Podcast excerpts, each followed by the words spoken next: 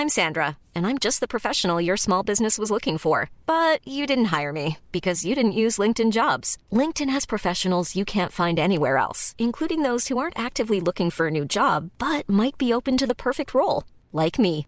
In a given month, over 70% of LinkedIn users don't visit other leading job sites. So if you're not looking on LinkedIn, you'll miss out on great candidates like Sandra. Start hiring professionals like a professional. Post your free job on linkedin.com/people today.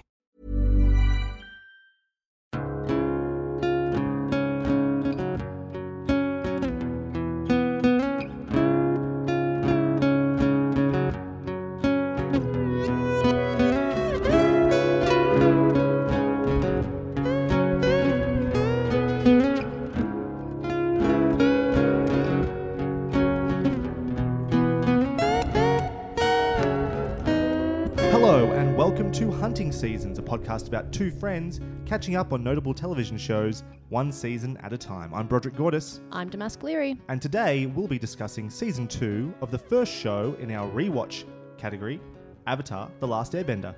Hey, Damask, Hello, Brod. how are we doing? oh, pretty good. I'm very hot, it's it's very- ridiculously hot right now. very, very warm Sweating in Melbourne balls. today. hmm It uh, is uncomfortable, but we will soldier on. We're real troopers, aren't we? we are. You, you should be very thankful. Thank us for putting up with this. oh, I and thought you were makes- telling that I should be thankful. Matt. What for? No, no, no. The listeners, they owe us. They do owe us. Give us money. we have no formal way of doing that yet, so hold up. Anyway, uh, let's start with our spoiler warning. As always, on this episode of Hunting Seasons, we will be discussing everything that happens in season one and two of Avatar: The Last Airbender. However, we will not be discussing anything from season three. Um, even though we have seen it, we're going to avoid that as much as possible. If you have not yet watched season one and two of Avatar, you're a crazy person because you should have. So go and do that. Pause the podcast and come back after. Otherwise, if you want to keep listening, proceed with caution. You have been warned. This season of Avatar The Last Airbender, season 2, was 20 episodes long, each coming in at around 25 minutes, and took us 8 hours and 17 minutes to watch. Let's yes, go. it did. How about giving us a bit of a breakdown of this season Damask? I would love to. All right, let's get into the story of season two. We meet up once more with Aang, Katara, and Sokka as they join an Earth Kingdom outpost. There, Aang is seen as a great weapon to be utilized by the Earth Kingdom against the Fire Nation. Of course, Aang has no control over the Avatar state, and the general in charge tries every way of bringing it out in him. Finally, he realizes that the only way to do that is to harm what Aang loves the most, which is Katara. And the general gets what he wants. Aang hulks out, or in this case, avatars out. And Aang's emotions are a way to access his great power, but it is unruly and dangerous. And untamed power is no way to restore balance to the world. The young avatar still has much to learn. While that's all going on, Uncle Iroh and Prince Zuko are no longer just the dishonored royals, but instead they're now fugitives.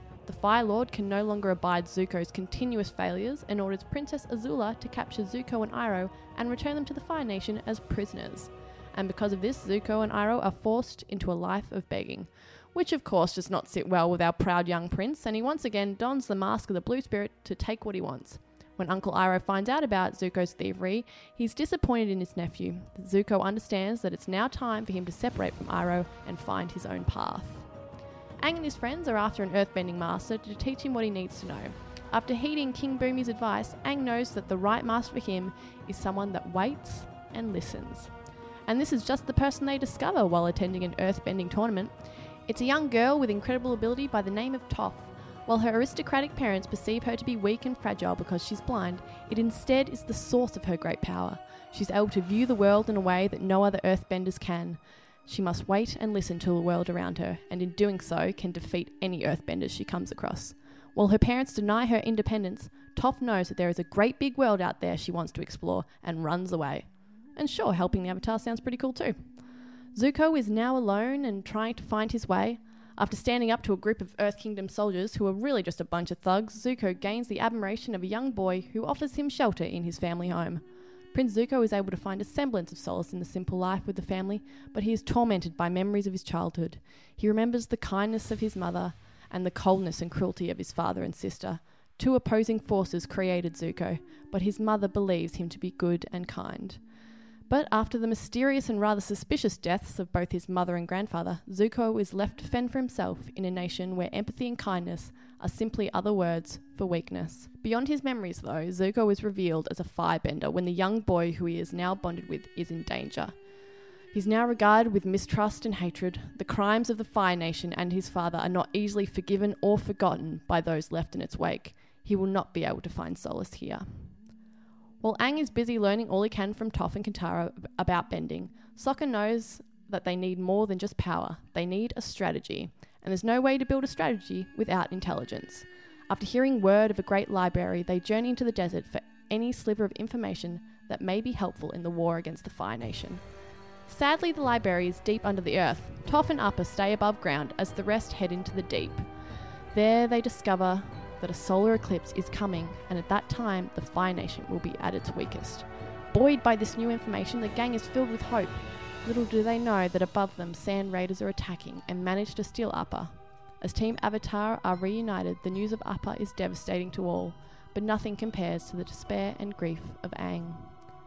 The group manage to track down the thieves after a grueling journey through the desert, but sadly they're too late. Appa's already been traded and sent to the city of Ba Sing Se. At hearing this, Aang's emotions get the best of him once again, and his rage takes over. It activates the Avatar state, and all those around him rightfully run in fear. That is, except for Katara. She's witnessed Aang's heartache through the desert, and having experienced deep loss and hurt herself, she stands by her friend and gives him what he truly needs. Not an outlet for revenge, but kindness, understanding, and human connection. They hug, he cries, and the power within is able to be controlled. Meanwhile, Zuko and Uncle Iroh are together once more and decide to head to Ba Sing Se as refugees. They need a new beginning, and of course, our Team Avatar is headed there too. Team Avatar are going to tell the Earth King about the solar eclipse, and of course, they'll be rescuing their dear friend Appa as well. But Ba Sing Se is not what it seems, though. It's a city not only shielded by its walls, but blinded by them too. While the outer rings are filled with the poor and refugees of the war, the upper rings are filled with the rich and the powerful who are ignorant to the war and the troubles it will bring. Thanks to the manipulations of Long Feng, the king's advisor, there is no mention of the war at all. Team Avatar battle Long Feng to free Appa as well as to gain access to the king and make him see the true plight of his kingdom and his people. They succeed, of course, with a little help from Zuko. And now that our Avatar family are all together, there's actually no time to pause. The Earth Kingdom must ready itself for the battle ahead, and unfortunately, it's time for the gang to split up once more. Katara stays to help the Earth Kingdom prepare, Sokka goes to see his father, and Aang must visit a guru in order to learn how to finally master his emotions and, in turn, the Avatar state. Aang is a quick study and a bright student. He manages to free all of his chakras, but one. His connection to Katara binds his thoughts to the earth, and he is unable to reach enlightenment. As he tries to separate himself from Katara, he sees visions of her captured in Ba Sing Se. How did this happen? Aang doesn't know, of course, but Azula and her friends have infiltrated the city and taken control under the guise of being Kyoshi warriors. As Aang journeys back to the Great Earth City, he picks up Sokka and Toph on his way. Reaching Ba Sing Se, they discover the truth and battle the Fire Nation infiltrators. Meanwhile, Zuko and Iroh have been discovered in the city too. This is a crossroads for our tortured prince. What destiny will he choose? To be the restored and honourable prince of the Fire Nation, or to be the righteous ally of the Avatar? Sadly, Prince Zuko chooses the former and aligns with his sister to battle Aang. Uncle Iroh defends the Avatar and is dismayed and disappointed with the path his nephew has chosen. Thankfully, Aang, Katara, Sokka, Toph, and the Earth King are able to escape from Ba Sing Se. But as they look back on the city, they lament that it has been lost to the Fire Nation. Where to now for Team Avatar? Guess we'll just have to wait until book three. Cool. Epic. Epic season. Epic season, yeah. All right. Where should we start? Jeez. let's let's start with new characters. I reckon Mm-hmm. Oh, yes. because there's a, there's a, there's a bunch of them really, but there's two that stand out that Mm-hmm. get introduced into this show. Uh, one of the weaknesses I think of season one, in some ways, is that really the only notable female character in that season is Katara. Katara, Yep. and she's great. She is really great. Mm-hmm. But we do get a infusion straight into the veins of this thing of female characters in this season, starting with Azula and her two friends Ty Lee and Mai. Yep. What do we? So Azula is the sister of Zuko. We briefly get a glimpse of her, and Zuko mentions her in season one. And this season, straight away from episode one, she becomes a potent sort of uh, antagonistic force. What do you think of Azula? I mean, I love Azula. I think she's a very worthy adversary. Not only is she an incredible fighter and incredibly skilled at fire bending and lightning bending, which Yeah. we have we haven't seen that. so this- that at well, that that's something I. Mm. want to get to as well. But there is like the expansion of the powers. I talked in the last season, in the last episode about the first season, about how the rules of, of the bending is really interesting and how I, I like it more than Star Wars because it's more developed in the Force. And this just continues to expand upon it, continues to build. It never cheapens. I don't think all these things that we come across are when they add new things, it, it, it makes sense or it's very, very difficult. Only very skilled people can do it. Um, but Azula is, is a good example. She comes in and she has a blue fire.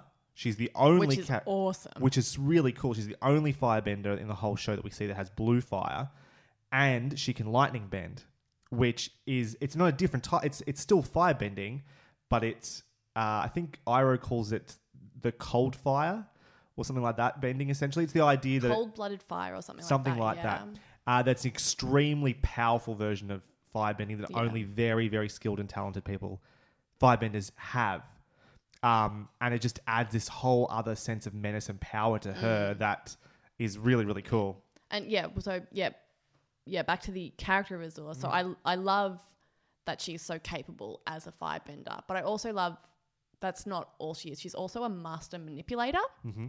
She's a master manipulator, which is amazing, and you and you see that throughout the season where she just kind of plays people like it's a chess game. She is, yeah. So she's a great counterpart to Zuko in that she's basically all the things that Zuko maybe aspires to be, in at least in his father's eyes. Yeah. or es- essentially that what I think Fire Lord Ozai, Ozai, even though we haven't really met him yet, would want Zuko to be. She's Yeah. like that. I mean, she's the personification of all of his insecurities. exactly right. Yep. Um, and then she's got yeah. Then she's uh, amazingly capable as a fighter, as a firebender, as a strategist. Mm. She's yeah. Yeah, she's just a really, really cool villain to have in the show. And she's entertaining in her own way. I mean, she's very cartoon villainy. Yeah. Um, She's got a great dark sense of humor. but which I yeah, appreciate. But it, they they play it for laughs. They don't. It's not like they don't try it for drama all the time or melodrama. Sometimes they, they understand that she can she's being rid- it's ridiculous, but they Yeah. play it that way, and that is entertaining and fun. And she's a fun villain to have on screen. You Well, enjoy I- when she shows up. I up. think they figured it out how to balance that with her two friends, her two companions that travel with her. Yep. The nice little evil trio. which is really and they're really interesting even as characters too because Mm-hmm. very. while Azula is very straightforward like um, cackling menacing villain Mm. evil Ty Lee who isn't a bender actually No. neither of them are Ty Lee No. nor Mai are benders which is cool we get uh, it actually took me like, because I can watch season two for quite a while and I couldn't really remember their abilities, um, Mai or Ty Lee.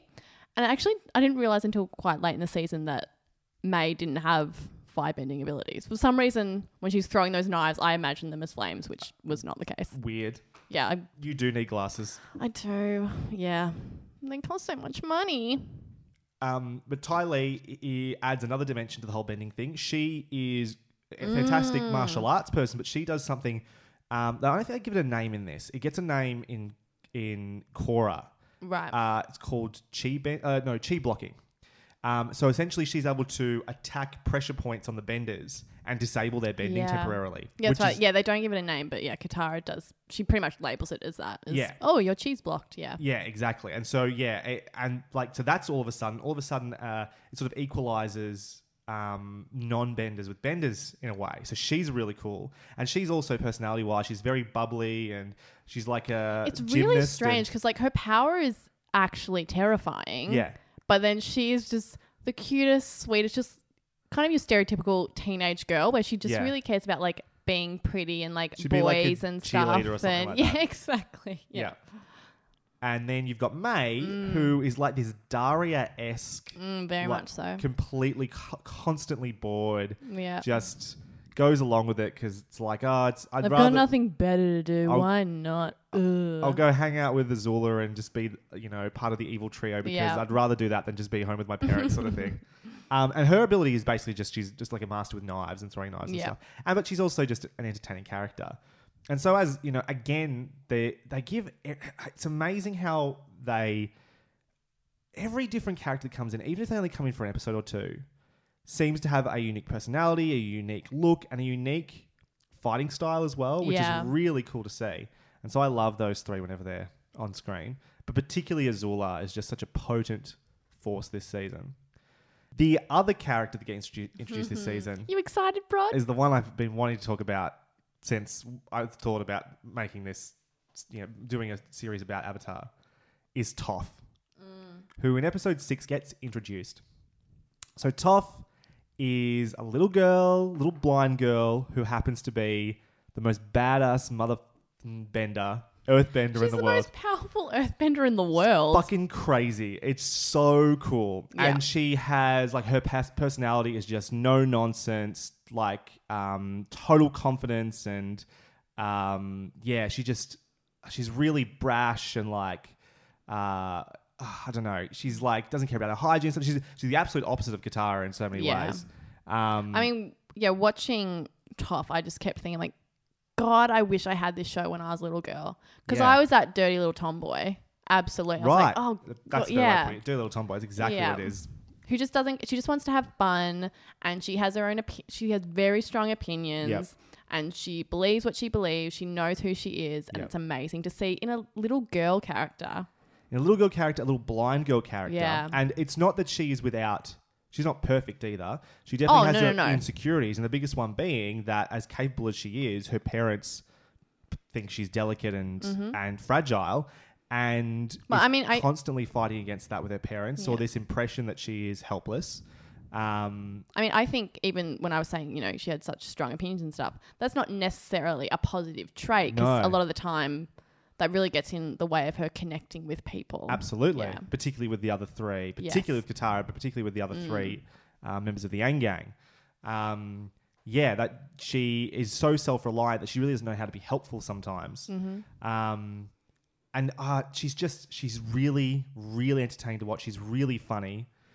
I just I don't know. I, I I can't help it. Like I just feel like gushing. I can't even articulate it properly. I just love the moment she gets in, like in put into the show. I think the show. I don't know. That's that's for me is like when the show. I think it certainly elevates the show. um, it- instantly it's just Um, that much cooler. yeah, it it re- having another bender on the team is really helpful when they're obviously up against such powerful forces Yep. that you kind of believe that they uh they have their own strengths and you can see how people would be wary of fighting an avatar or how those battles are balanced with that. But I also think, you know, she brings like you said this earlier, her and Sokka's relationship brings a lot of comedy. Real. It's smart. And then there's moments with her and Katara where she's able to show a softer side, and then we see just a nice female friendship kind of slowly develop. Yep, which totally. is nice. Yeah, and even what she brings to Aang. So one of my favorite episodes of the season, Twinkle is, Toes. Twinkle Toes, yeah, is the episode Bitter Work. So the whole idea about why Mm. Toph joins the gang is that Aang needs a earthbending teacher. Yeah, and he's given the clue in by Bumi that you know should find someone who listens and wait, waits and listens to the Earth. Um, and what's cool about that is Bitter Work is a great example of what she can teach Aang that Aang doesn't already have. He's he's a very talented bender anyway. He picks up water bending pretty quickly. Um, he's already a fa- fantastic airbender. We can already tell he can firebend a little bit, even though he doesn't want to right now. Earthbending is a real struggle for him because it's the type of uh, thinking or the type of personality it it's takes the exact opposite of who he is. is the opposite of everything Mm. he is. So Toph teaching him to tackle things head on and not do the airbender thing, which is to Yeah. avoid and evade all the time. yeah, I just I love that it brings this whole other element, but they can still work together as a team and like they complement each other in that way. like I feel like that's the whole lesson really of Avatar is how to not only combine different facets of who you are, Mm-hmm. but just the different facets that belong in your family or community or whatever it might be. The whole and world just around being you. having the ability to see the strength in everyone and everything and everything has a balance. in this episode, the same episode, this is the episode where uh, Iroh is going to try and teach. I, I think initially he's going to try and teach lightning bending to Zuko, Yes, but then is. decides that he's not really up for that, but he can teach him how to channel another Mm. uh, lightning so he can basically avoid being hurt by Yes. it. Um, and in that, in before they start that lesson, he talks about the four nations and the four elements: the earth, fire, air, and water. And he talks about that exact thing, and that he learnt this that Iroh developed this technique for channeling lightning through his body and then away by by watching the waterbenders. Yeah. Yeah. And I love that. I love that. Like, yeah, it just it adds complexity and it adds it just makes this world feel more real and whole and connected. It has a real time that stuff happens. philosophy to it, which is wonderful. I actually had a little question about how Iroh is, you know, so much about balance and all of these things, and he's, you know, he's connected to the spirit world, and he's kind of like a little philosopher, really, walking Mm-hmm. around. It's conflicting to me then for him to have been such a high-ranking officer in the army in the past, Sure. and actively trying to destroy other civilizations really Um, it's yeah, it's it's never. do you think it happened like because his son died and that made him It's- change It's possible that that was a that was a turning point for him. Yeah. What's interesting is the only tiny glimpse we get of Iroh um, as the general is the bit where he's writing a letter. writing a letter yeah He's writing a letter back to Zuko and Azula and their mother um, about what's happening at the wall, and he's basically broken, just broken through the wall at Ba Sing Se, um, which turns later into his greatest defeat, basically. Um, at that stage, we know he's still quite a jolly person. yeah he's person. definitely still got his sense of humor yeah, but we don't necessarily know whether he's got that deep what philosophical, his yeah, spiritual ideology is exactly yeah, true And it's, I'll be honest with you, it, it's never really gets explored his past, which is a shame because I would love to see. Uh, That'd be Mm. if, great. oh if there idea. was a series just about uncle Iroh Mm. oh i would so watch that it's one of the actually the only things in this series that might not get delved into as much as it should be. Um, a little bit more backstory on even Iroh and Ozai's brothers would be really fascinating, I think, um, because we haven't got there yet. But there's a bunch of stuff about Avatar Roku. There's a whole episode dedicated to Roku next season that is one of the best in the series. i don't remember that episode Oh, it fleshes out the whole. It like again, it just takes this what's already an epic and huge story and just expands on it again. It just adds another layer where you're just like, wow, this is so well thought out and like ah, it's it's it's a, it's a story that is much bigger than just what's happening now. It's at least hundred years of story going on here. And when you go back and you wait till this Roku episode.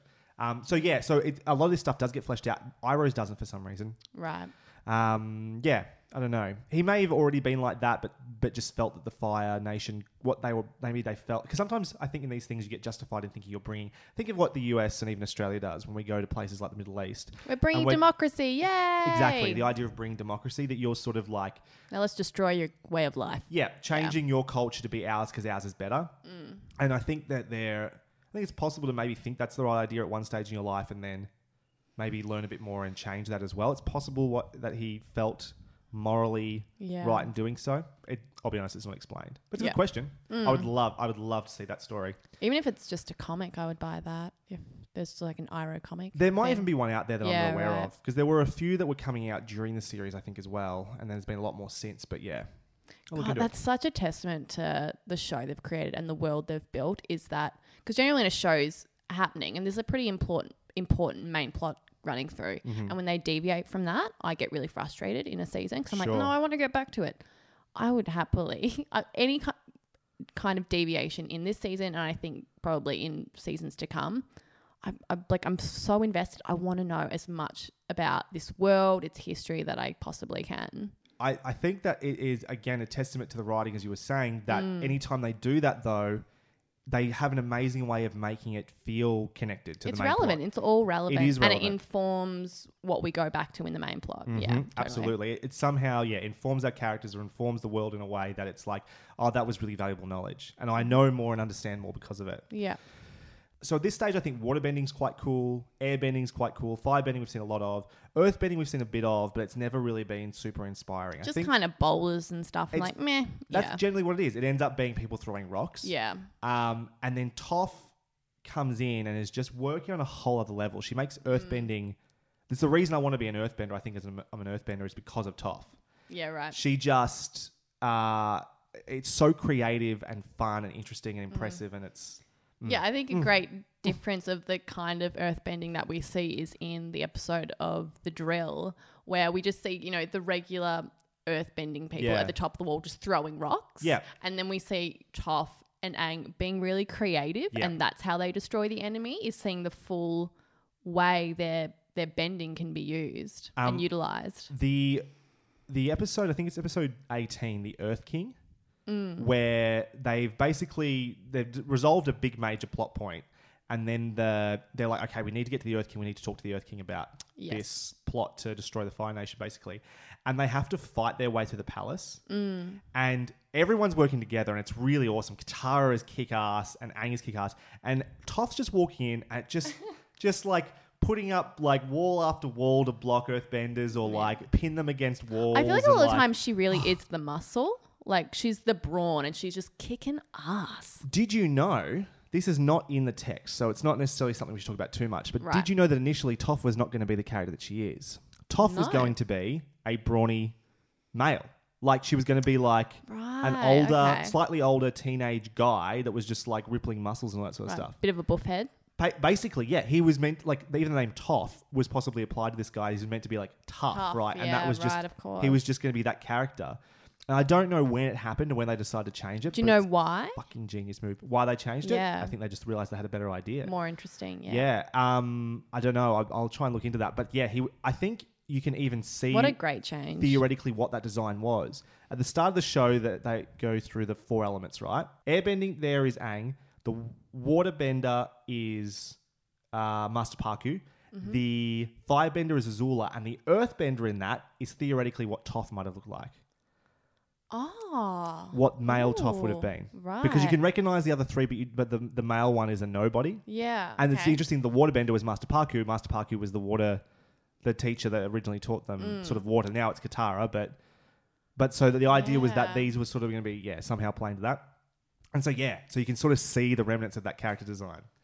Anyway, That's really interesting. Yeah, there you go. Thanks for that tidbit. that's cool. All right. So they're the main two people that get introduced this season, Yeah. Azula and Toph. What about our main characters? What about Aang? Let's talk about uh, Aang for a second, his journey. Mm. Um, one of the things I love about what they do this season, you sort of you mentioned it in your uh, recap. Yeah. Episode one, they go and touch on something that I think is a really important move. At the end of the last season, the Avatar seems pretty OP. He's just Mm, wiped yeah, out the entire uh, Fire Nation navy, basically, as they're attacking the Northern Water Tribe. And it kind of looks like he's kind of unstoppable.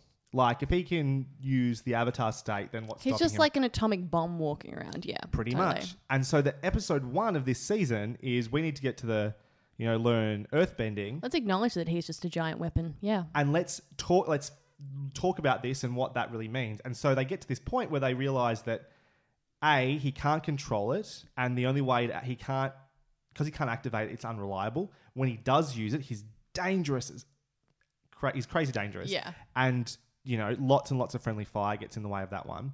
Um, but also in that episode, Roku comes to him in a vision and says that if you explains the avatar state, explains that when he's in that mode, That's right. That's a big reveal. it's Yep. a big deal. What's happening is he's channeling the knowledge of all the previous avatars before him, and that if he were to die in that state, the avatar line is broken. So basically, if he died, he wouldn't reincarnate Such into a big consequence. and it's, it's so huge. So all of a sudden, you've got a. It's important that he can't use this all the time because it's too dangerous to use. Not just in terms of its destructive power, but that it actually makes you vulnerable as well. Yeah. Mm-hmm. And that's a really, really cool thing. Now, is it a bit of a retcon? Possibly. Probably, but very clever. But I don't care. Very smart. and, very like kind of integral because otherwise, yeah, every fight just be like, well, go into the av- avatar state. What are you doing? Exactly, Yep. exactly right. Um, so that's I thought that was really cool. And then Mm-hmm. his Aang's journey over this season is very interesting too. We talked about last season how he starts out very immature and he's sort of dealing with the guilt of or the the, the despair of, of losing his culture and the guilt of sort of like running away and what that's done to the world since. This season, there's a few things going on. One, he's trying to figure out what, how basically what their next move against the Fire Nation is. That sort of it gets channeled into the whole Day of Black Sun, the eclipse that's coming Mm. up, where he loses Appa, or he's learning Oh, Earthbending, which is Yeah. the next step for him becoming the Avatar. He loses Appa, and we see him really, really struggling with his emotions. Actually, that sort of ends up being that's the theme of That that is of Aang, journey. is him trying to deal and control his emotions Mm-hmm. as the avatar, as just a human being, basically. Yeah, it's really about because Aang obviously has such a great capacity for connection and love. Mm-hmm. So the cost of that connection to others, the emotions that causes, and and how to balance that, and the power of being the avatar. Yeah. Absolutely. Um, and the responsibility that has, yeah, that he Mm. is sort of like. So one of the weaknesses for him ends up being, uh, uh, well, I'm going to skip ahead to something I want to talk about a little bit later, but the idea of the love story that takes place through Avatar. Yeah, I wanted right? to bring that up as well. because I think yeah. this is really interesting. It, it's so cliche to have our main character and the first girl he meets in the series. He's they fall in love, basically, right? yeah, And this stage, it's not really clear exactly what Katara's feelings towards Aang are. Sometimes they seem very just brother and sister. Sometimes they feel like maybe they're more romantic. It's not super clear at this stage what she feels in the whole situation. But he, we very much know that he has feelings for Katara. Um, and like that's cute and everything. But what's great, I think, in this series is they actually make it mean something. There are consequences yes, absolutely. um, his connection to Katara is what stops him from being able to control the Avatar state, and potentially is what's stopping him from fulfilling his duties as the Avatar. And so, even though, and so he has this conversation with the Guru, right? So later in, it's like episode nineteen, he goes to see this Guru, Yoda.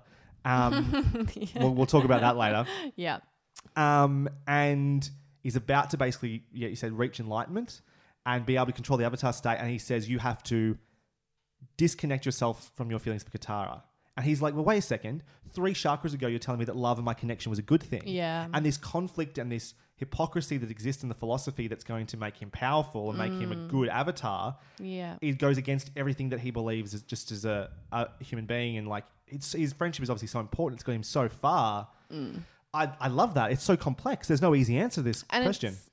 Yeah, I find a really interesting take on it because generally, when we're talking about you know people who are chosen ones and the people they love, Mm-hmm. it's usually seen as that connection to others and that love for others is what emboldens them. It's Yep. a source of their power. Um, I think of like Harry Potter, and when he's like talking to Voldemort, he's like, Sure. you know, I feel sorry for you because you'll never love or whatever it is. Um, and that's where he gets his strength from. Whereas Aang has to confront the idea that loving people and holding on to material things and almost when you love people in that way, there there is a s- sense of possessiveness or just possessions and the material world, yeah. Um, and Aang has to battle with the idea that love is important and it exists, but pure love, it, it just has it has to flow, I guess, like a chakra, and you just have to be able to let it go, Yeah. and not let it completely attached to you, and just have it as something that flows in and out of you, I guess. yeah Yeah. So yeah, I I can't really because I can't really remember the final season, but I'm really excited to see where that goes and where that ideology is, where they take it, how how they explore that. Well, they even start to explore it a bit in this one. In the last episode, um, the uh, Zuko Iroh actually sort of well, Iroh meets up with the Aang Gang and starts asks them for help basically Yeah. because Zuko's been I think taken by captured captured by Azula. Azula. and so there's a great scene with Aang and Iroh under the ground, like That's right, and they're having that little conversation. and he asks him, he goes, like, you're a wise guy. Apparently you give good advice. What uh, what am I meant to do in this situation? And Iroh says, well, listen, I think you're very wise. I would have chosen love over disconnection as well. Disconnection and power, yeah. And it's like, and it's great that the show can have both those ideas in there, though. That it it, it fully Yeah, it wasn't like, neither oh, of them is right or wrong. That's the thing. It wasn't like, oh, Aang's made the wrong decision. He's Yeah. being selfish. It's like, no, that's the human Yeah. decision. That's Aang as the person he is and not what has come before him Yeah. and those responsibilities. Yeah. and it's just oh yeah i just i find that whole yeah I love that they can ha- that the show doesn't have to have a completely solid black and white answer to these questions that though that the guru and Iroh can be right and that Aang can be right and wrong with whichever decision he chooses as well there is ah i love that it's that complex and that interesting. Yeah, I I just love that their ideas, they're not full stop ideas. Yep. It's a discussion. This series is a discussion about ideas, which I love. what you were saying as well about how normally our hero, you know, that especially like Harry Potter is a good example where Yeah. his source of power is his friends. This is it's almost that conflict of Western philosophy versus Eastern yeah, philosophy. Yeah, very true. Yeah. Because that Eastern philosophy comes through in Star Wars as well, where Mm. very similarly, uh, when because this is the Empire comparison here, he, Luke sees a vision of Han being tortured. He goes to Cloud City and leaves his training with Yoda, and Yoda says, "Like, if you leave now, you're going to stuff up your training. Basically, you will lose to Vader." yeah, it's exactly the same. Yeah. It's exactly the same. Yeah. Uh, we'll, I'll come back to that. But the but that's an Eastern that's an Eastern philosophy again versus yeah in Harry Potter that wouldn't be the case at all. It would have I, and I love that they can have both those things, and that's a real testament to the show that it can. Yeah, it can. Yeah, I don't know. It's a cool combination of both those philosophies. I think it's got that both perspectives in there. No, yeah, I'm just because they're such big ideas. I'm just kind of sitting here pondering. I'm like, can I mean, I, I mean, I don't know a lot about Eastern philosophy at all, other than you know, I've got a few Buddhist friends and that kind of thing. But it's all a little too complex. But the idea of somehow, because me being a Westerner, happiness is really important, Sure. um, and the balance of, or not even balance, or the deciding between detachment and happiness. It's well, it's it's. I I, I don't want to speak on anyone's behalf for any for any philosophy here because I don't know it that well either. But it's a mm. complex thing where I think there's different ideas of happiness, and some some things work with me and some things don't. The idea of of not being materialistic and not being attached to material things makes sense to me. That if you live a simpler life, you are more likely to be content and yeah, that's the therefore thing. happy. Content, contentment, Right. As opposed to like the Western idea of happiness. Yeah, which can sometimes mean ha- like I think you look at like Christmas these days, right? So consumerism, it's about things, it's mm. about presents and stuff like that. And I like the certainly the philosophy that the less I can be attached to material things, that the more content and happy I'll be with a simpler life. Mm. But I also find that really interesting that that somehow applies to connection to people because I would have thought that's the, mm. I would have thought you could have, uh, be detached from the material world but still have attachment to other people and, Yeah. and that would be happiness and contentment too. I would have, but then again, that's like I'm not yeah. trying to say I know these philosophies. I, yeah, I think It's just an interesting yeah, discussion. with the Western philosophy, I guess our pursuit of happiness as though it could ever be some sort of constant state, which I guess Yeah. is that other idea of like trying to hold on to something. Mhm, Whereas, mhm. I'm, once again, I'm speaking very ignorantly about it, but whereas in Eastern philosophy, it's all about, yeah, the flow of things and things come and go, and you just have to kind of, there's a passivity there about that. accept it and acceptance, yeah. and you know make with it what you can. You know, Mhm. turn whatever situation you're in into as positive as much as you can, and just sort of go with the flow. Yeah, yeah. definitely simplifying. Yeah. super complex I'm so ideas, sorry and we don't know what we, we're talking our about. Our ignorance insulted anyone. We're just trying to talk about ideas, which I think is But how a great cool gift is it of the show. that this yeah. show can actually, you know, make you think those things? Mm. I think that's the children's coolest. cartoon on Nickelodeon. Absolutely. So that's that's uh, Aang to some degree. That's the the situation he's in. Mm. Uh, Sokka, his main stuff this season is a he develops more and more as the strategist, yes. um, Strategist. strategist. Thank you, the strategist, or sort of the the uh, in a way sort of the the military leader of the group. You know, he's got that. He's Yeah, I mean, one. He even says like, "Why do I always have to be the one who comes up with ideas?" Because they really do look to him for Yes. that kind of guidance. Yeah. and it's cool. That's um, I don't think he's yeah. and He, his place, even though he's not a bender in the, in the team, is you know very solid. Um, he's also got the interesting, the little bits we get with him, sort of internally, have a lot to do with the fallout from Yue's death at the end of season one, Yeah. and then what his ongoing relationship with Suki, who comes into this for an episode in the middle of the season. I fucking love Suki, by the way.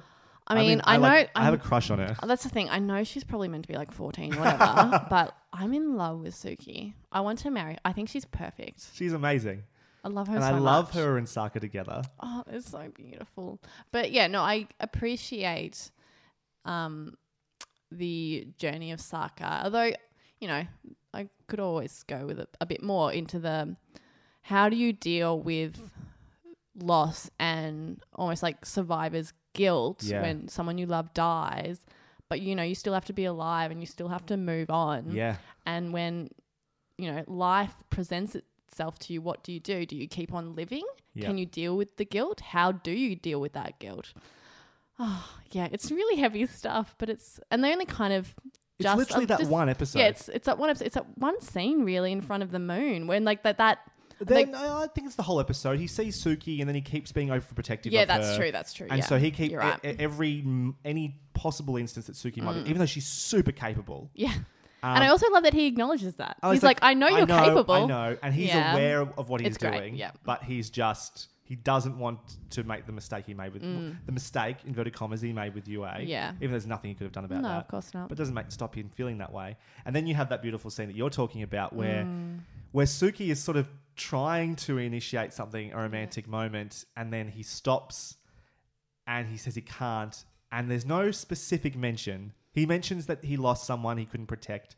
He doesn't say who or what's going on. It's that visual just- language that you talk so much about. It's that it's so good, and it's Mm. just the two of them coming together and then stopping, and in the background behind them is the moon, the moon. and you there. know that that's Yue, and it's Yeah. like it's it's oh, I'm getting tingles thinking about this. Yeah. I really am. I love this. I love this show. Well, yeah, you and I were having breakfast with a friend of ours just yesterday, and earlier in the conversation, you had said how like Avatar's not the kind of show that you can just randomly like Jump in j- on. jump in on, and that's a perfect example because I was like, yeah, in that scene. You would never be able to figure out that the moon is a character or a love interest. you know? Exactly. but yeah, no, that, that scene is beautiful. That episode is really lovely. and And, the way that ends as well, where Yeah. he finally kisses Suki. Yeah. Sorry. it's beautiful. That's the main stuff for Sokka, and just I don't know him. He he's uh, uh, the other thing for him, I guess, is that he's the one who discovers and figures out actually the idea that the eclipse is going to be their moment to take on the Fire Nation. Yeah, because he's the strategist. He realized they need intelligence, and he's the one like, we need to go and do this. We Yeah. need some sort of guide as to like what we're gonna do. And it's pretty cool that a character that starts off just being the buffoon, the boyish, like oh, girls are icky and I need to be protected, can has he now really values intelligence Yes. and what it means to be smart and to think things through and be creative and inventive. He's great. I love what they're doing with Sokka. He keeps to grow and just get more interesting, and Mm. Yeah. he's still freaking hilarious. Yes. He's still constantly. It, it amazes me that funny. they they balance that. The fact that um you know even that conversation where he's like, oh, we need intelligence, and then Katara goes. Yeah, let's go look for Sokka's intelligence. Like he's seen as still a buffoon, Yeah. but when it comes down to it, he yeah, he's great at inventive thought and he can do that and he can make a plan. I love also the scene. He gets to meet up with Hakoda, his dad, in the second Mm. to last episode as well. And there's just a great little bonding moment between the two of them. You instantly understand the connection when they're talking about this bomb, th- this thing to Yeah, take down the ships. stink is- bomb, yeah. The stink and sink. Yeah. And it's like, and so, and like his dad is obviously inventive. And, and Sokka laughs like, haha, Yeah. that's a good one, dad. Yeah. And then uh, Bato, Hakoda's like friend, Yeah. is just like, you're definitely your father's son. And it's just like instantly you're like, oh, I understand. Mm. Yeah, the they're smart, but they're cheeky. Yeah, yeah, it's uh, great. and then Katara this season, what's sort of her main thing going on this season? I think we saw her emerge as a real leader, mm-hmm. um, someone who is able to rally people, has great emotional strength, Mm-hmm. um, and also a huge capacity for empathy. Well, yeah, especially towards the end of the season, we get a, Mm. well, we get a couple of good moments. We get the episode of "The Chase," um, which is a big uh, conflict between Toph and Katara. Yeah, right. where Yes, that's right, they're yeah. sort of Katara is very much about everyone helping and Mm-hmm. like contributing equally, and Toph is like, I can just do this on my own. You guys do your thing, I'll do mine. Yeah. And then butting heads, and we see Katara losing her cool, which doesn't Yeah. happen very often, um, which is interesting. And then she thinks, like, you know, like kindness and like calmly but rationally talking to someone is always the way to go. And when someone doesn't respond to that, she doesn't know what to do. And I can relate is- to that. There- there- that's not entirely true. In the, I love in a, a moment in uh, again the the blind bandit, the episode where Toph Mm. is introduced, where they ask these guys where the earthbending tournament is, Oh and the my guys God, I go, love "Oh, it's on that." the island of Nunya." None your business. And Sokka laughs at that. Um, and Katara's like, I'll, I'll go find them with my, you know, I, the girl has her ways. Yeah. And she comes back. Little and wink she's to like- camera, yeah. yeah, and it's so like she good. goes off screen and comes back and she knows where it is. And then we get a scene of them, those two boys just frozen against a Yeah. wall. And then later when they see them again, they go to ask another question and she just steps forward and they're yeah, like, "Ah." yeah. but I think there's a difference between. yeah. There's a difference between those characters who are just like they're bullies, Yeah. um, as opposed to Toph, who she knows Sure. to be, you know, she wants to do the right thing. She wants to be a good person. She wants to be part of Team Avatar. Sure, sure. But she's just a very different personality, Yeah. and Katara doesn't know how to deal with that kind of personality And until she learns. until obviously. she Yeah. Mm-hmm. does, and they draw a connection over time. And there's the in the the Tales of Sing Se episode, they have a Mm. nice little vignette Yes. where they Toph gets a little uh, vulnerable. She's a little worried about her appearances because Mm. she hears from these bullies again. Um, there's I bullies. hate bullies. Yeah, but so does Avatar, which is yeah, great. which is why I probably love this show so Yeah. much. Um, and they make fun of her because of her makeup that she's had put on in a Yeah. day spa, basically. And they have a little moment, and Katara reassures her that you know that she doesn't have to worry about Mm. Yeah. that thing that she's. yeah, it doesn't matter, but you know, you But are you are pretty. pretty. Yeah. Uh, okay, let's go there for a second. Just a little off course. Mm-hmm. There are there's this huge injection of female characters into this season. Yeah. Do you think they always do a good job of representing the female perspective, or or adding that fe- the female element? Sometimes I feel like they're playing to some real stereotypes. Oh, And they do- absolutely do. And they do it with the boys as well to a degree. I think it's done a little better though. There's a couple of times I do actually quite like when Sokka and Aang are being kind of boyish Yeah. when they get just to be the, the lads for a bit. Yeah, that's very That cute. quite that works quite well, and sometimes the girls come across as a little bit shallow because of that. Though it might be my biggest criticism of the season. Yeah, no. For the most part, I think they do a really good job and a much better job than a lot of other shows. However, there are moments, and one is sticking out in my mind in particular, in which, um, so Azula, Mai, and Ty Lee. Ty Lee are fighting uh, the Warriors of Kyoshi. Yep. And I think it's Ty Lee is. s- s- there's- there's- Something about their makeup. anyway, they're, they're, they're fighting. They're all warriors. They're all women in that scene And too, they're which all is pretty women, cool. which is I mean, cool. that, let's establish that there's stuff like that is awesome. Yeah, like great, absolutely. Um, but but there is a focus on their makeup yeah, and what they're wearing, yeah, um, and how pretty they are yeah, when they're fighting each other. Yeah. which is I get that Ty Lee's that kind of girl, and there's nothing wrong with being that kind of girl. It- I don't have a problem with people who love makeup, who want to get dressed dressed up, and love boys. No worries. But they're they're fighting, they're warriors, and it just it's made it seem like a cat fight, which I didn't like. You're right though that it's generally maybe that's that's the thing that helps it to helps to nullify the negativity of it is it's mainly just Ty Lee.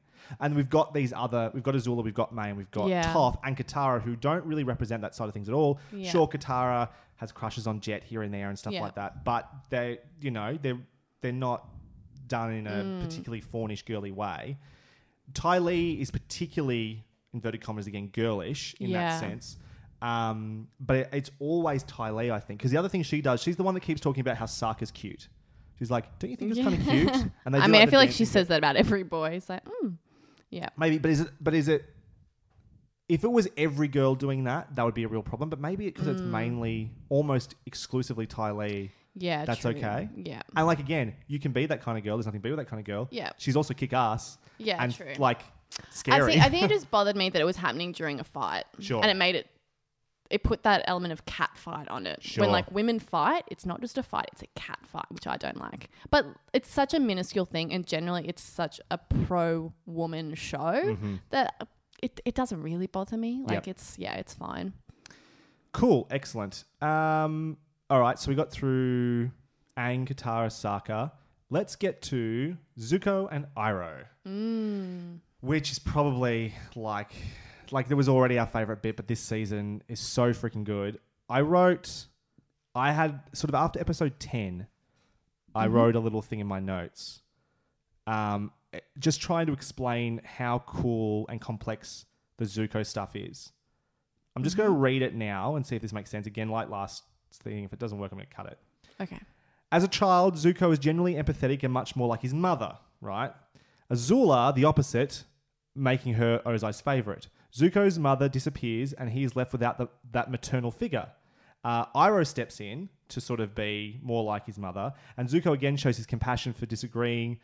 uh, uh, Zuko again shows his passion when he disagrees with the strategy um, of the Fire Nation to use soldiers as bait. This gets him banished, and he loses the favor of his father even more. He spends the next two years trying to regain his honor, learning to push aside this nature, this natural compassion, and become more ruthless, like his father or Azula. Iroh can see this is not his true self, and his damage or scars, which is very, I think, important, have turned him into his tor- this tortured soul. Still, occasionally, his compassion shines through, even as he struggles to contain it. His constant it's a constant story of Zuko not being able to do right. He tries to be ruthless and he loses. He tries to be compassionate, example Zuko alone, when he's trying to help this Earth nation Yeah. town, and then the moment his firebending comes out, they turn against him, and he loses again. Yes. Um, uh, and he's shunned for being a firebender, so he loses again. The constant frustration boils to the surface in bitter work, and he has this moment where he is learning or trying to learn to either uh, lightning bend or to channel do the channeling lightning move, and he gets to the top of this mountain and just shouts into the void. Just you're like, just come on, strike me down, throw everything at me, life. Yeah. You've never, it's never stopped you before. Yeah, it's like- and you can just feel he's so Talks frustrated. about how much confused. he has to take things and take things, and you know he wants that power back so he can give it. Yeah. Uh, it- but I wanted to bring up something that you said last time. You talked about the harsh that S- Zuko's harsh nature might have come from his culture, and I think that's true to agree. I, Mm. Yeah. I, at the time, I thought you meant the Fire Nation, but maybe you mean more his I think- family yeah, his culture with his father and yeah. Azula. Because I don't think that's And- necessarily and- innate in the Fire Nation. Completely. No, it's within their leadership and their military was more where I was. They're sort of the Slytherins. In that scene, in that Yeah. episode, he breaks down. You can sort of feel like, oh, the Airbenders are Hufflepuffs and blah blah blah. Um, because everything has to be Harry Potter in my head. Um, but yeah, yeah, that's definitely got to do. It's it's more about his father and what he is told he has to do to have his honor versus his innate goodness, and that that thing that comes from his mother. And it's I, I don't know. It, it's been this is like my third or fourth time watching the series through, and it's never been more clear how great that Zuko's struggle is and how Yeah. well articulated. Ah, I love it. I love it. I love it. I love it as well, and I think Zuko's like I, it actually makes me really emotional. I'm thinking about it, I'm the about same. Zuko's journey, and I think because his mother told him that he was good, Mm-hmm. which is an external influence telling him who he is, and then he's got his father and you know that kind of that negative culture telling him who he is, which is like cold and just any like means justify the ends. And there's a moment where Iroh, I can't believe he's it's in that one of those little vignettes in Tales of Ba Sing Se. Yeah. Um, and Iroh is speaking to the man that was trying to rob him, and he's like, yeah, Sorry, that, I'm just gonna think about this episode. I'm gonna cry as well. yeah, yeah. I, I almost did. Um, and he says to that man, he's like, you know, believing in yourself is really important, but you know, sometimes a little help, is externally. good. Yeah, is good. Um, so I think Zuko has always had external help to figure out who he is. Yeah. Whether it be Iroh telling Iroh or his mother telling him he's good, or his father and his sister telling him that he, he's cold or whatever it might be, or that he needs to be that way.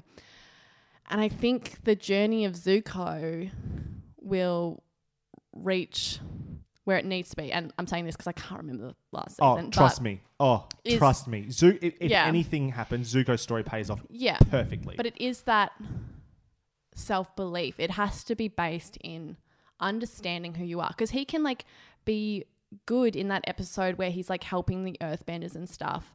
And then he shows another side of himself. And then they're like, no, you're bad. And he's like, Yeah. yeah, no, you're right. I am bad. But if you like, if you truly understand who you are and your own worth and your own values, then it doesn't matter what other people are saying. And I think that's Zuko's journey. And he's obviously not there yet because he's No. so easily swayed. He's still that's- so confused. But yeah, but that's where he needs to be. It's yeah, it's so external and that's why the internal struggle is so hard because he can't see past other people's opinions to ever be able to see himself properly. it's it's interesting where he goes. From, so that moment is sort of the middle of the season. Mm, This moment of him mm-hmm. yelling into the into the void, basically, and then he goes. Him and Iroh go to Ba Sing Se as refugees. They're pretending to be Earthbenders, and they're trying to just settle down, basically. And Zuko's sort of struggling with that. He feels like It's all about destiny and something important Yeah. out there is waiting for him and he and once again this external influence has told him what his destiny is meant to be Mm-hmm. and he's struggling with letting that go.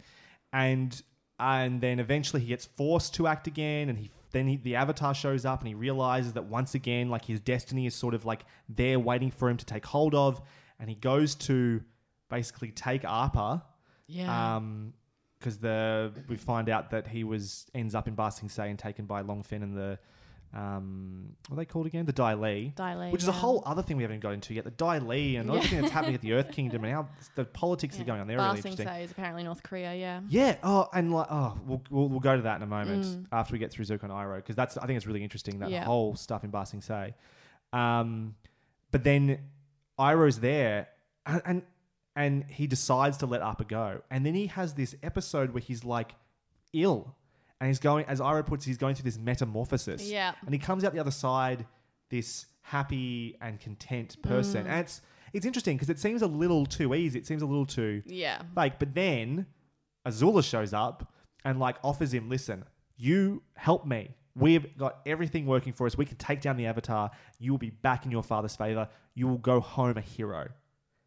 And he has to choose in that moment whether to, to help the Avatar or whether to help Azula. And he ultimately cho- chooses Azula, and is the whole reason they lose that fight.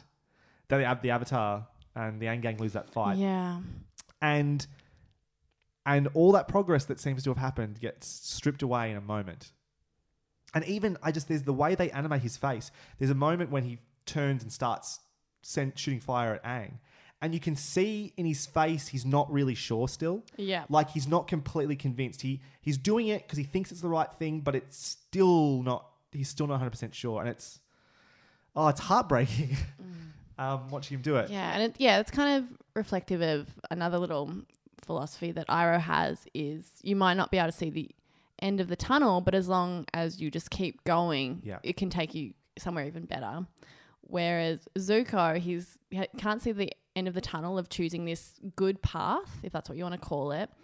Um, and then as soon as someone's like, maybe you should turn back, he does. So he never gets to see where that good path will ever lead him, which Yeah. is, I think, the tragedy of Zuko in that scene yeah, he just doesn't have faith in choosing his own path.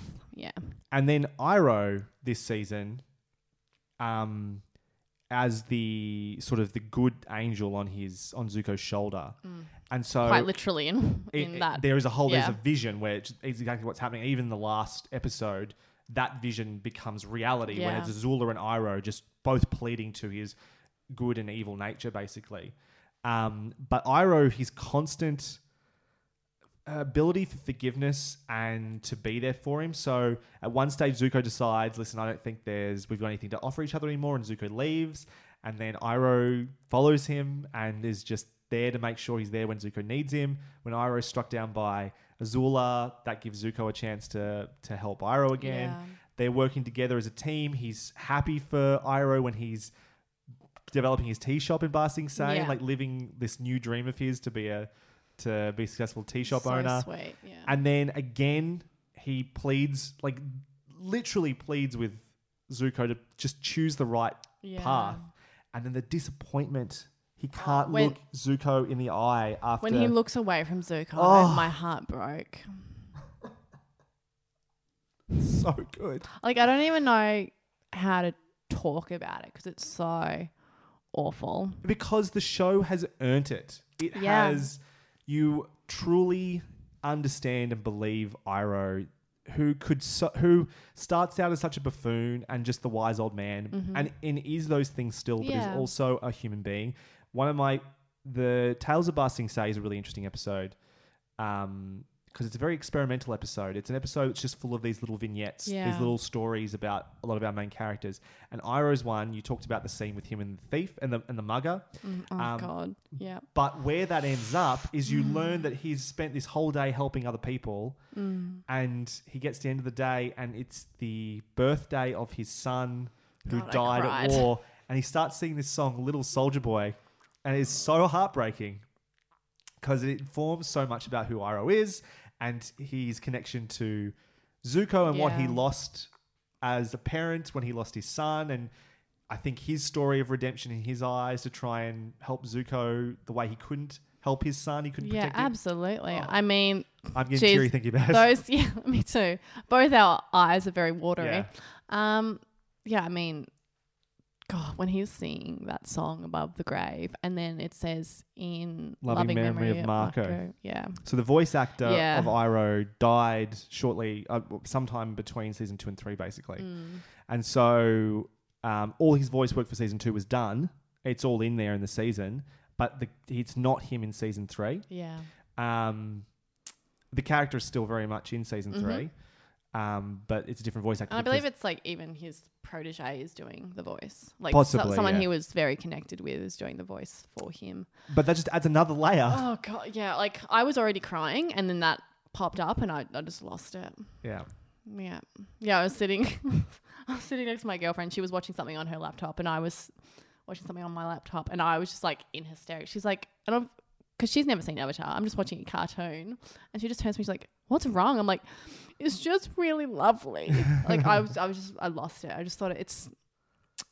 Iroh is such a beautiful character. Yeah. He's like, is oh, he's just the ultimate father figure that you could ever want. Someone who is a guiding light, but he's not oppressive about it. He's Yeah. not that kind of yeah toxic max- masculinity, which we've spoken about before. Who's like, I know what's right. This is it, and you have to do it. He's like, you you can make your own choices. I will give you advice if that's what you want, if that's what I feel like you need. Um, but I have faith in you to make the decisions that you need to make. And he's just nothing but supportive and loving, and that's At why in every that turn. at every turn, and that's why in that last moment when he is so disappointed, yeah. oh god, it just breaks your heart. That's the kind of character because in movies and TV and stuff, they're all you know parents are always like, oh, I'm not angry, I'm just disappointed, Yeah. and people are like, oh, that's so harsh. I'm like, oh, that doesn't really affect me. But if Iroh said that to me, Yeah. I would be broken forever. yeah. Mom deserves the best, and there's no better place to shop for Mother's Day than Whole Foods Market. They're your destination for unbeatable savings, from premium gifts to show-stopping flowers and irresistible desserts. Start by saving 33% with Prime on all body care and candles. Then get a 15-stem bunch of tulips for just $9.99 each with Prime. Round out Mom's menu with festive rosé, irresistible berry chantilly cake, and more special treats. Come celebrate Mother's Day at Whole Foods Market. Burrow is a furniture company known for timeless design and thoughtful construction and free shipping, and that extends to their outdoor collection.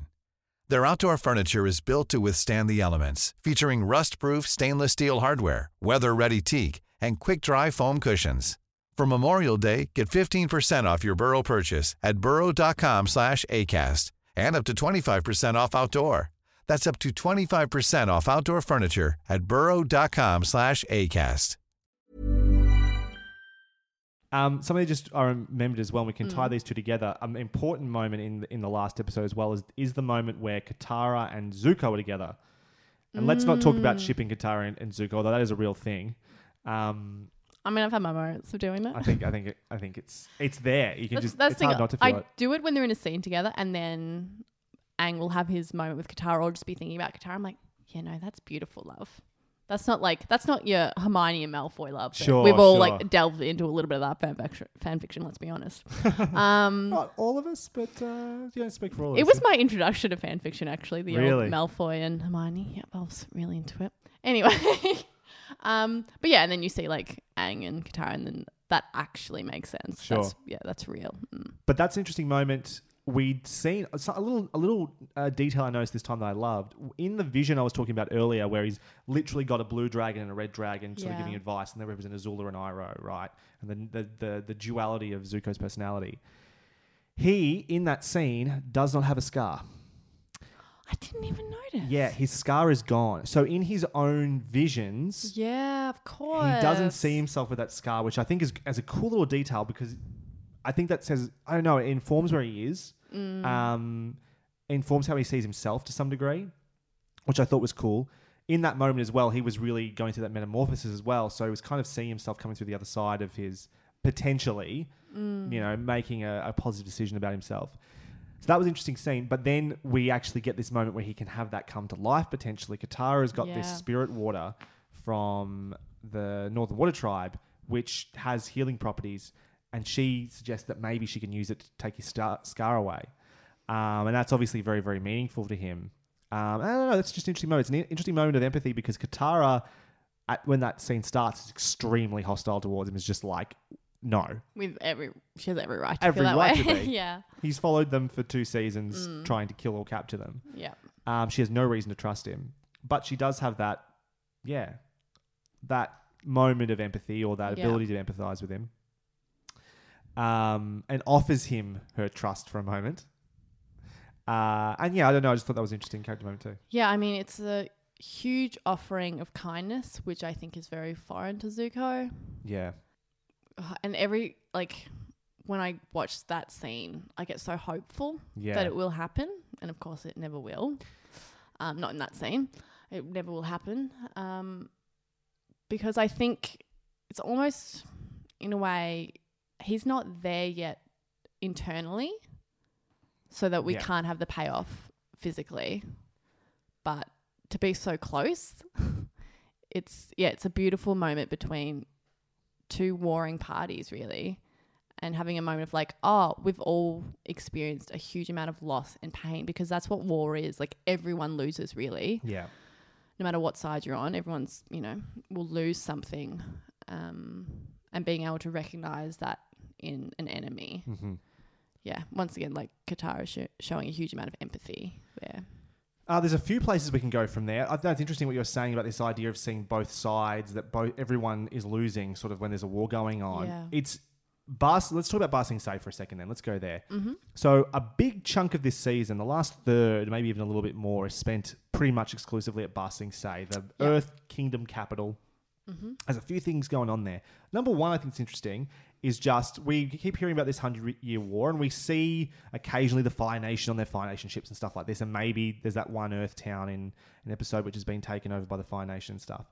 But they don't necessarily know if they talked about the consequences that often. But one of the things they do do in this season is Do do. do is legitimately talk about refugees.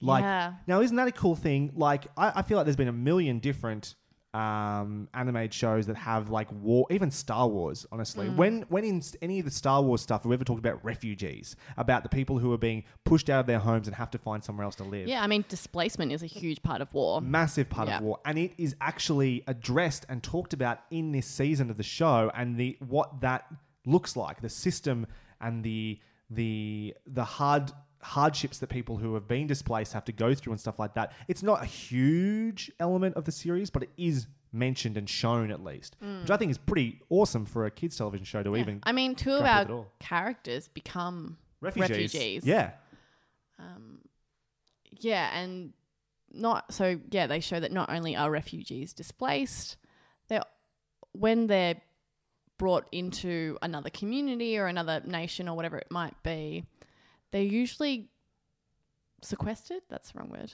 They're usually uh, shunned or like they're usually pushed off to the parts of society that belong to the poor yeah, um, the forgotten, the disenfranchised. Mhm. That's because it's too difficult for the majority of you know safe um, countries or communities to wrap their head around. They'd rather not look at it. They'd rather Yeah. not see it, which is interesting. Um, and of course, Zuko and Iroh are incredibly lucky. That's not like I'm assuming not the general story of like your average refugee in Ba Sing Se sure, um, is not able to make the best tea in the city and then get their own yeah, yeah, tea exactly right, house. yeah. Um, but no, it is interesting to see the plight of refugees, a very G-rated plight. but Sure. the plight nonetheless. The fact that it's, I just think it's uh, amazing it's mentioned yeah, at all. absolutely. And then that leads into just Ba Sing Se in general and what that's talking about. And Mm. you s- sort of put, you know, said North Korea. North Korea. Well, I remember I watched a documentary years ago,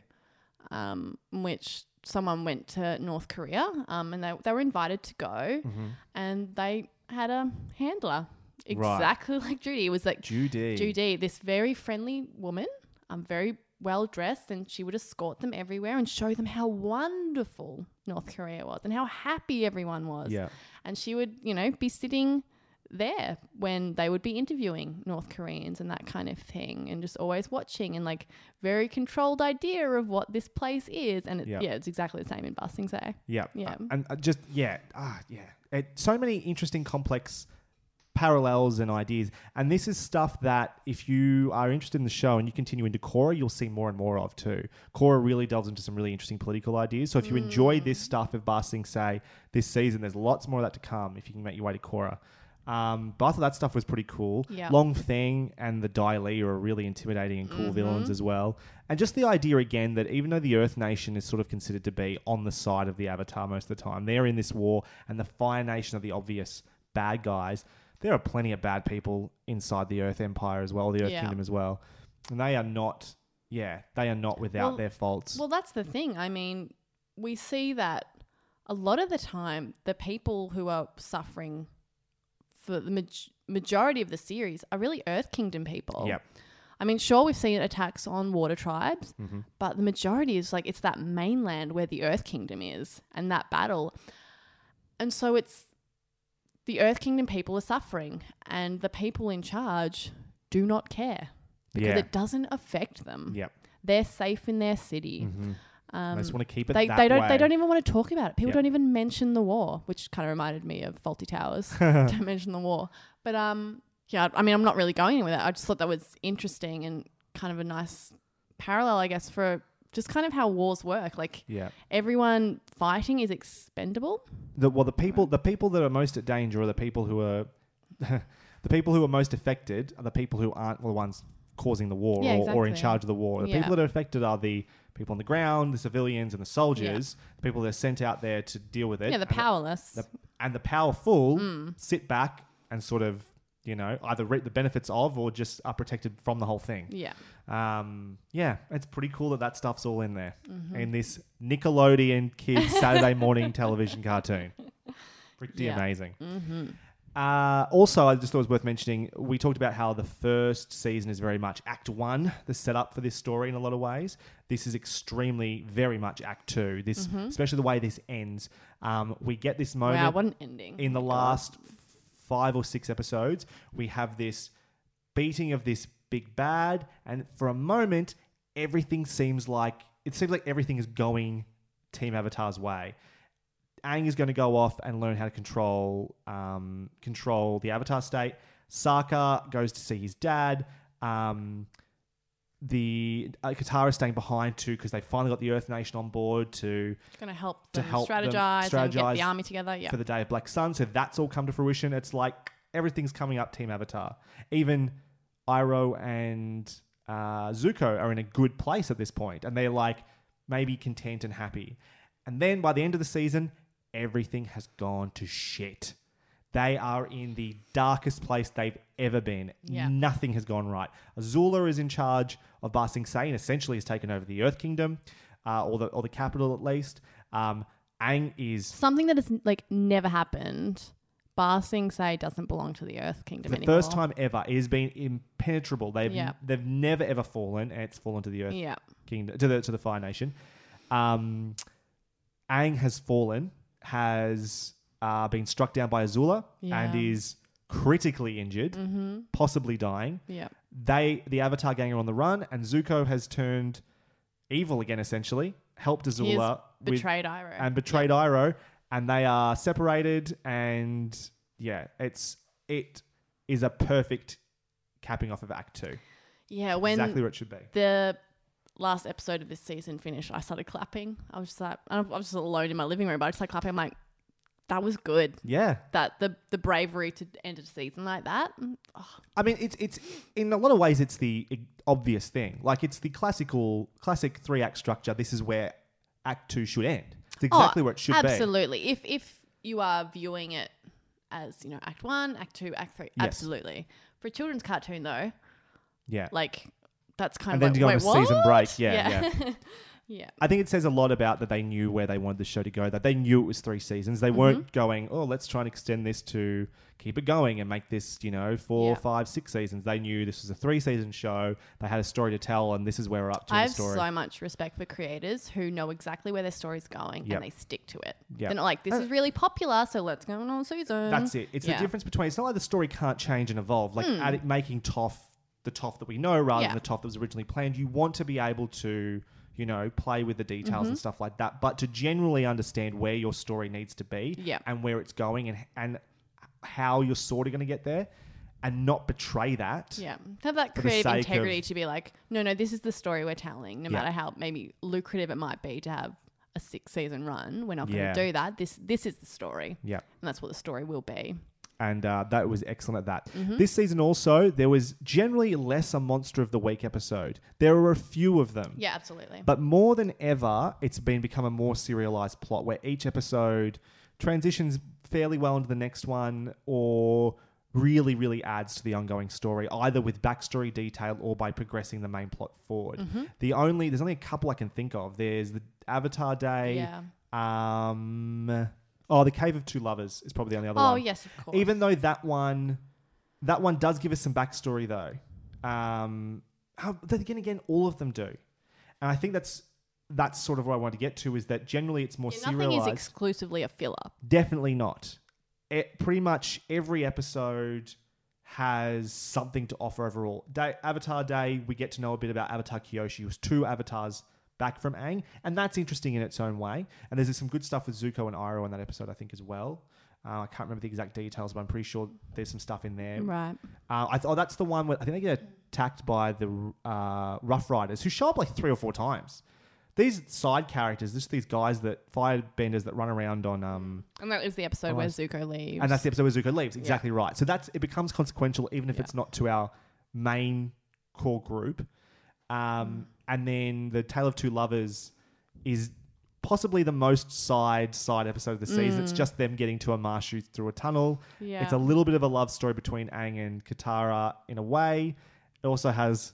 I love that episode just for. it's got my probably my favorite line in it. which one's that?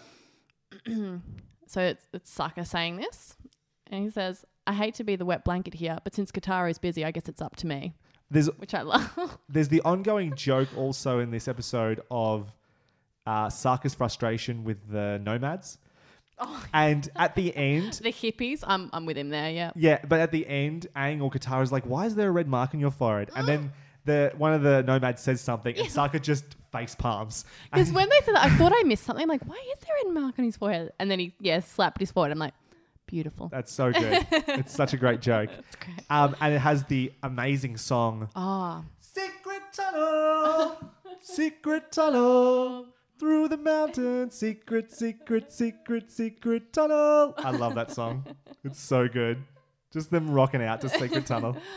yeah, no, I mean, I don't like hippies, but they are very entertaining. Those ones, yeah.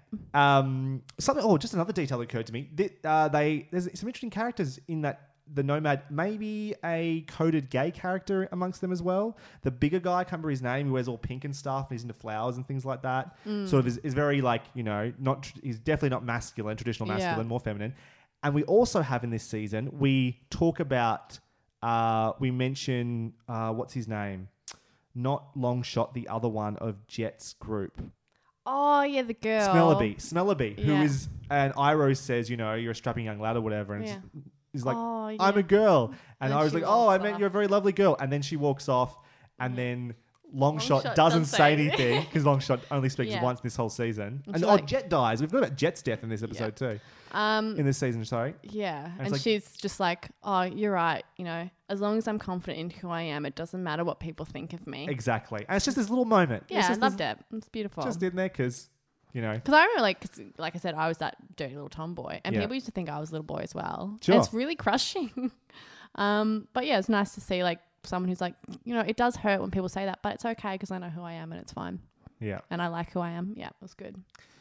Um, This show is great for tomboys, actually. there, yeah, yeah. It's so like pro, just be whoever you want to be. and wait again, wait to get to Korra. It's just like Mm. anyway, different story. Oh my god, Don't bring up Korra. The- Too emotional today. To that. The um, but yeah, the other thing we do get in that the secret tunnel episode or the Tale of Two Lovers is we find out about how Earthbenders learn Earthbending. So we knew that the Mm, that's right. Waterbenders learnt from the moon, and Airbenders learnt from the flying bison. Mm-hmm. Earthbenders learnt Earthbending from the Badger moles, Yay. who were blind like Toph, Yeah. and uh, yeah, they move the Earth. You know, Mm. and that's like again just another layer that adds to the mythology. What? Where did Fire Nation get there? Uh, sh- they explain in season three. Oh, okay. It's coming. Okay. There's Thank a you. whole episode that revolves around firebending, and there's a Right. there's a it's one yeah it's a cool Okay. one. So I won't say now. Um, also, this season there was just generally more experimental and unique episodes, ones that weren't Monster of the Week or even necessarily completely serialized. There is the tale of two, sorry, the tales of Say, Yeah. which are these mini vignettes. We got one for Katara and Toph, one for Aang, which I don't love that one, but No, it's, me either. it's just a bit kiddish. One for Oh, Sokka. Momo's one though. Yeah, Momo's one where he's sort of like tracking Mrs. Appa. Mrs. Appa. And Zuko's one where he goes on a date, and Iroh's one, which breaks my heart, which we already talked about. Mm. Yeah. And Sokka's one where he's doing this like um, haiku like rap battle. Rap battle. It's so good. it was very strange. I was like, Sokka can pull it off because he's hilarious. yeah, exactly. It's just a, it's just a little aside, but Yeah. that's a cool like completely uh, atypical episode. Mm-hmm. And then the very next episode is the Lost Days of Appa, which is just Mm. a story ab- showing Appa from when he was taken from the Aang Gang to when he ends up in Ba Sing Se, and the heartbreaking story of the crap he went through. Well, those two episodes, you know, back to front of each other, one after the other. It's, uh, um, I cried so much. I- Yeah. you know, like, oh, I can't deal with that Appa stuff. Like, it's so awful. It's awful. To the moment so when the Kyoshi warriors find him and he's just totally feral and scared. Yeah. Oh. That's a beautiful episode. And it's an Mm-hmm. episode where your main character doesn't speak a damn word Yeah. and you're just, yeah, following Appa and his heartbreaking journey. It's like Milo and Otis or something without a narrator. I really want an Appa plush, actually. Just Uh, a hug. I've seen one. I've seen them online. I want one too. Yeah. That'd be amazing. um, All right, next Christmas. There you go. We'll get each other uppers. the that sounds like we were going to buy, I was going to buy you drugs. You need some Uppers. downers too. nice. Thank you. Is that is that the joke on his name? Appa? Like he goes up because It's he's flying gotta be, bison? I've never surely. even thought about that before. Me either, but it's got to be. The in that episode, we also see in a flashback. Uh, Appa has a flashback to when he was a baby bison, Oh my god. and like baby bisons are hilarious. So uh, cute. Not hilarious; they're adorable. The but you see female monks, and he's I from the Eastern. Air Temple, Yeah. and so it seems like your idea that there was this Yeah. other And even that, that big statue is like of a woman. Yes. Yeah. Well, the previous we haven't don't think we've seen this explicitly yet, but the previous Airbender avatar was a woman too. Yeah, right. Okay. We'll see more of that later. So that like just another little cool detail that adds again to the world and Yeah. explain pads things out, explains things a little bit. Um, but that was interesting. Those two episodes don't they they're sort of slightly flashback and slightly just this breath. They do completely add emotional depth to the season though, even though they don't push the plot forward a whole lot. They sort of just give us some insight into characters and explain some Mm-hmm. Yeah. stuff that we're missing. But it's a it's a perfect moment, I think, to have that breath just before things get crazy. Because Mm-hmm. Well, the last the four episodes, are just like yeah, episodes like that are so emotionally rich that yeah, you kind of like get it all out, and then you're back to the like, the, the meat of it all, and Yeah. the, yeah, the driving force. Yeah. Um. Okay. I think we're getting towards the end of the discussion, at least as far as I am. Let's. I'll quickly talk about the Star Wars Oh, stuff go in it. this season as well. So I talked a little bit the last episode about how Avatar is very much Star Wars, but better in my eyes. Um. I think when I say it's better in a lot of ways, I just think it's more narratively and emotionally compelling to me, and it's probably helped a lot by the fact that it's a television show. It's got more episodes and more more chance to tell ex- its story and explore its characters. Um, but I'll, I'll just explain some of the things that make this season The Empire Strikes Back. So, our heroes, much like in Empire Strikes Back, go to a city they think will be friendly, only to to be betrayed. So that's Han and Leia going to Cloud City. Our heroes go to Ba Sing Se. Said city is taken over by the bad guys by the end of the season. So Cloud City gets taken by the Empire and Darth Vader Yeah, right. and Ba Sing Se gets taken by Azula and the Fire Nation. Aang has to, or Aang and Luke both have to separate from their friends to go and train. Uh, they both meet an old sage in the form of Guru Pathik and Yoda. This is amazing. Yeah, who knew their former masters, uh, Obi Wan Kenobi and um, Monk.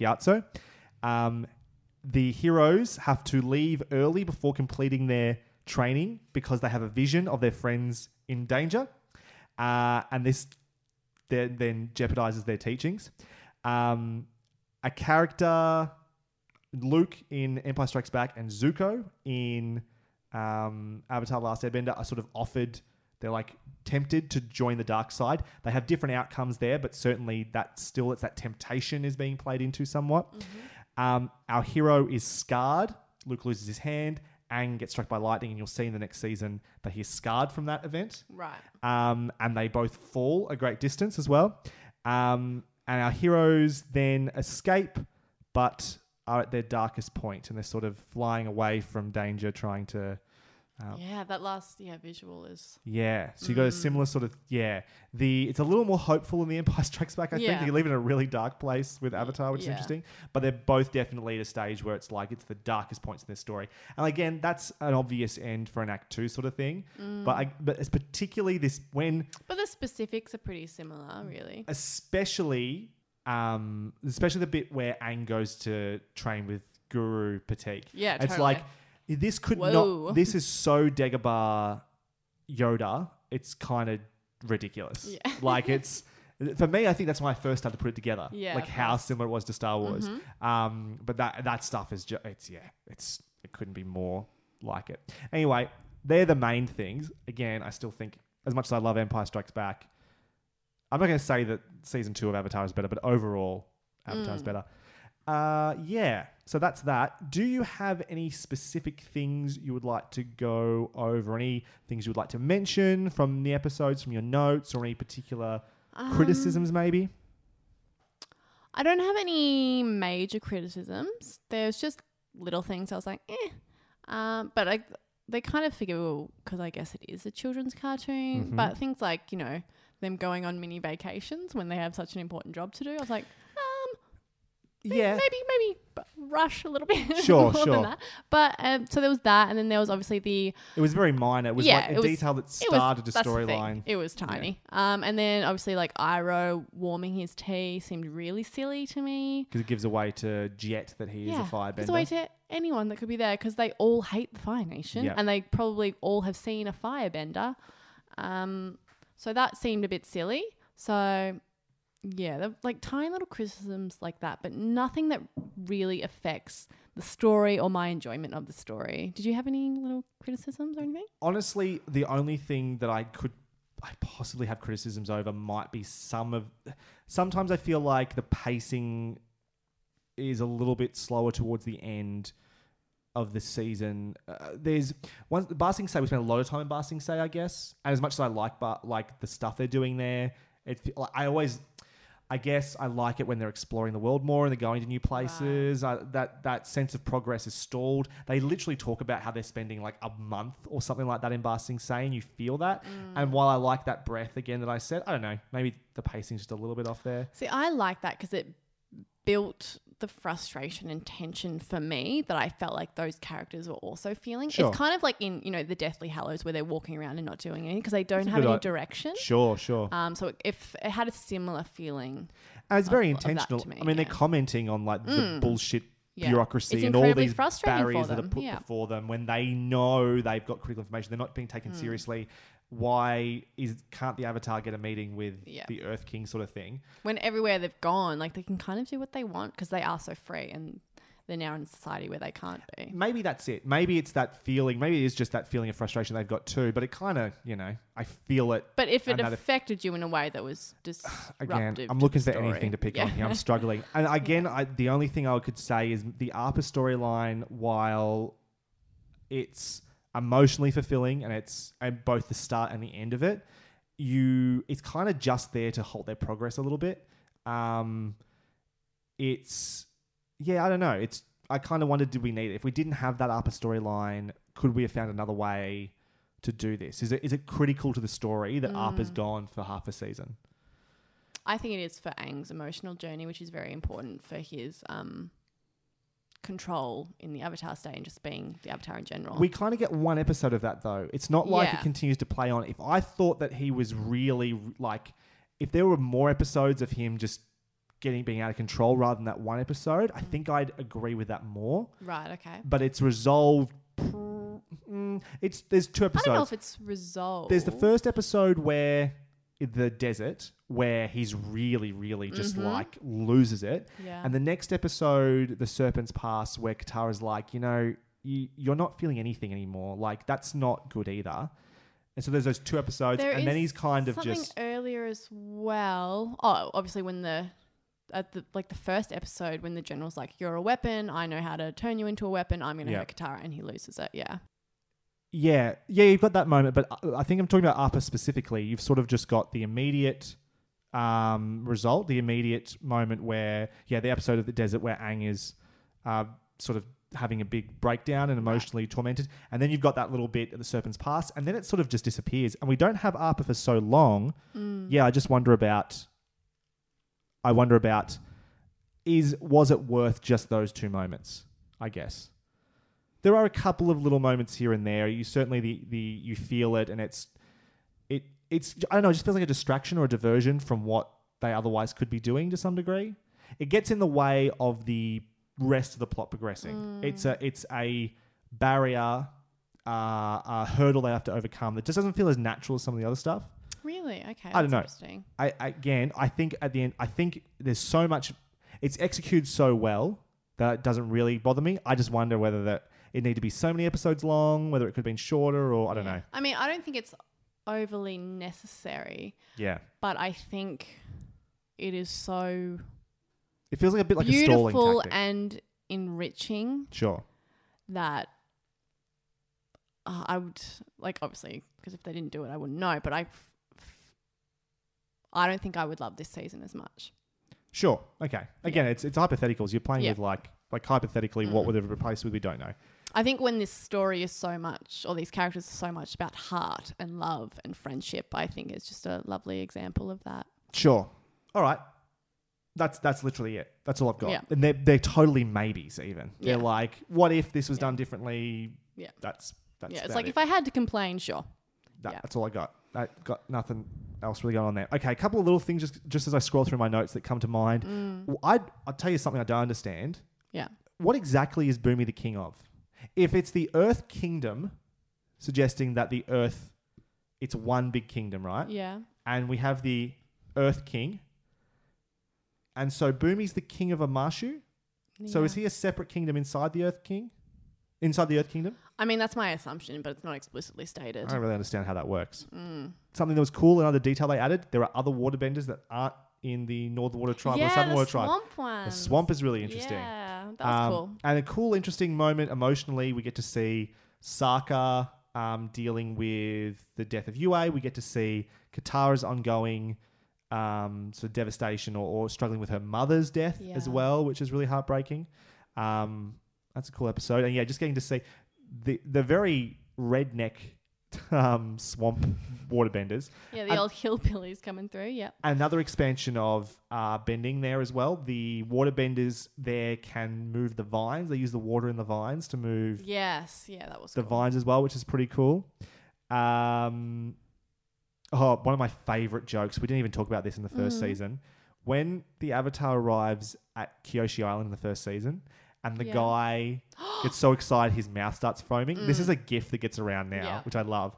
And they return to that in this season Oh my god. when Sokka goes to Sokka and Katara go to Kyoshi Island again. Suki's not there, which is a bit sad. Yeah. Um, and I love foam mouth guy. Phone Mouth guy's there again. He's like gets doubly excited as last time, and then when he realizes the Av- with his arms in the air. Fuck, I love it. and then when the, he realizes that Aang isn't there, just sort of like gets up and like brushes picks himself, himself off. up. Like oh Have you very heard exciting. the um the backstory to that guy? Just a little tidbit about him. no, Uh, apparently, Bryke, the collective name of the creators, is that right? Bryke. uh, Bright, yeah. Yeah. Um, they have said that in the past, Suki has Suki dated that guy, but she's really ashamed of it. oh really? That's awesome. I haven't heard that. No. Uh, the library. How awesome is Wan Shi Tong? Is that the owl? The giant owl Yeah. thing that's in there. He Like- is so creepy so and cool. creepy. And played by the guy, I can't remember his name. I really did mean to look it up, but he plays the concierge in Pretty Woman, who I, I love. And he, Yeah. oh, he's also the driver in Princess Diary. He's got a great Diaries. voice. We this is the place where Admiral Zhao and they this was so they sort of he mentions at the end of the last season Admiral Zhao mentions that he got this Mm. Went information. to a library. he went to a library and found this which I remember watching season one and being like, what kind of library has that information? We go and to then the we see place. what kind of library. and Wan Shi Tong's policies on humans being there are Mm-hmm. partly to do with this. The Fire Nation have destroyed all, or possibly Admiral Zhao when he was there, have destroyed all information on the Fire Nation so Yeah. that no one can So use it clever against to them. do that. Like really smart stuff going on there as well, which is cool. They weren't like, oh, he showed up and just let that stick around. Yeah. He got the information he wanted and destroyed anything that would help his enemies. Mm-hmm. Very cool. Love that stuff. Uh, the desert. Oh yeah. How they never say it outright, but like the monsters in that episode are the wasps Mm. slashed with vultures, aka buzzards. Get it? Get it? Get it? Oh, you just blew my mind. It only occurred to me this time. I was like, oh, that's awesome. well done. Also, I Yeah. just love the comedy in that episode with Sokka drinking the cactus Oh my water, him and Momo. Tripping balls. Trippin' balls. balls. So There's a, good. there's an episode, you haven't watched uh, Cowboy Bebop yet, have you? no, I haven't. Add that to our recommended list. We'll do Mm-hmm. I think it is on our Good. list, yeah. So I want to show you through that. There's a great episode called, I think it's called Mushroom Mamba or something like that, Mm. where they all start tripping balls. And it's animated like trips are really great. They're so fun. Yeah. um, that moment as well with Katara, you were saying where she reaches out and shows Aang some like compassion and Mm. empathy, is just the look on her face is so. It's not. It's almost defeated in some way. It's like she's she's so I don't know in that moment. It's it's hard to read exactly what she's thinking. Yeah, I mean, is it sadness? Is it like understanding? It's just so. I think it's, yeah, I think it's understanding of that level of grief and remembering that level Yeah. of grief is That's painful, painful and as well. That's cool. and it would be awful to see that in someone that you love. Yeah. Um, the we also get introduced to the idea of the White Lotus in this episode. So Iroh's Mm, that's part of this secret society called the White Lotus, Mm-hmm. which maybe was even alluded to in season one with his stuff involving the White Lotus tile, was, the yeah. Mm. White Lotus tile, and Pai Sho. It's yeah. not spec- s- explicitly stated No, got anything like that, but it's cool development in that Mhm. one, giving Iroh a little bit more like intrigue as well into his past. Possibly that might explain some of your stuff a little bit. The idea that he's part of the White Lotus, how he became part of them would maybe explain his like spiritual Yeah, and more complex nature That's very true. because it does connect him to societies outside the Fire Nation. Anyway, That's a very good point. Yeah. yeah, Something to think it would about. certainly be part of that Yeah. story for sure. Um, Serpent's Pass, m- the Cabbage Man makes a reappearance. I love the Cabbage Man so much. Yeah, I'll he's never great. not love him. He'll never like. I w- it's like every time I see him, I smile, and that w- will never change. Do you have a favorite animal? Because in Avatar, one of the things they keep doing, and they do it more and more as the season goes on, is they animals tend to be crossed versions of animals. Mm. So my favorite personally is the platypus bear. Yeah, that's I- very cool. I love platypus bear. I love that joke when they get to the Earth Kingdom and they see the Bosco, the Earth King's bear, Bear, and they go through all the different iterations of what a bear is. It's just yeah, just bear, no, just bear. whatever that is. That's weird. yeah. Uh, Katara surfing Well, around on her. But ice- why? Sorry, why is that your favorite? The platypus. I just think bear? it's a cool design. Right. I really like owl bears in D and D as well. Yeah, of I- course. you do get really excited when we play D and D, and there's like there's an every time there might be shows a up. creature, you're like, is it an owl bear? I, I want it to be an owl bear. I think owl bears are a rad design, and Mm. platypus bears are similarly cool. Right. Um, Do you want to hear mine? You're just gonna yeah, sorry, yeah, answer yours. I thought I, the way you said, I thought you agreed with me. That's all. Yeah. Um, I mean, I'm just gonna go purely on cuteness, which is I can't remember what it is, but it's that little when Sokka's stuck in the dirt Yeah, yeah, yeah. and that little baby thing oh, is it's a, a moose lion. a moose. li- It's so cute. Baby moose lion, and the oh, real one I shows up. wanted to kiss its beautiful face. Yeah, it's so it's cute. adorable. Yep. Little that one. meat, little meat creature. yeah, that's great. Katara is I uh, just looking through my notes for episode twelve, the Serpent Serpent's Pass, which is the one that's got to do with a lot of Katara. Uh, sorry, uh, Sokka and Suki. Katara is awesome in this episode. She surfs around at one bit when they're fighting the serpent on like her ice surfboard thing, which Mm. I mean, is just rad. Katara's um, waterbending in general this season is incredible. There's a- She's so cool. when I think I mentioned earlier, but the bit where they're invading uh, or they're trying to get to the Earth King and they're going through the palace, and she's just doing these boss moves with her. There's a bit where she's fighting Azula and she like freezes one The arm arms and then her leg, yeah. Oh, so cool. A part of me wanted to be like, I just want her to like rip her apart. like, I'm like, that's probably a bit violent for this show. Yeah. Um, the she delivers a baby in that episode too because Mm-hmm. Katara can do everything, Of course she can. Well, I mean, I mean, but she They explains justify it. Yeah, she's like, I've delivered plenty of babies, yeah, and then Gran Sokka's Gran like, and I do it all the time. not seal seal penguins or whatever. She's like, I delivered plenty of real babies too. I love that Sokka is so oblivious to what the women do in his tribe. Yeah. yeah.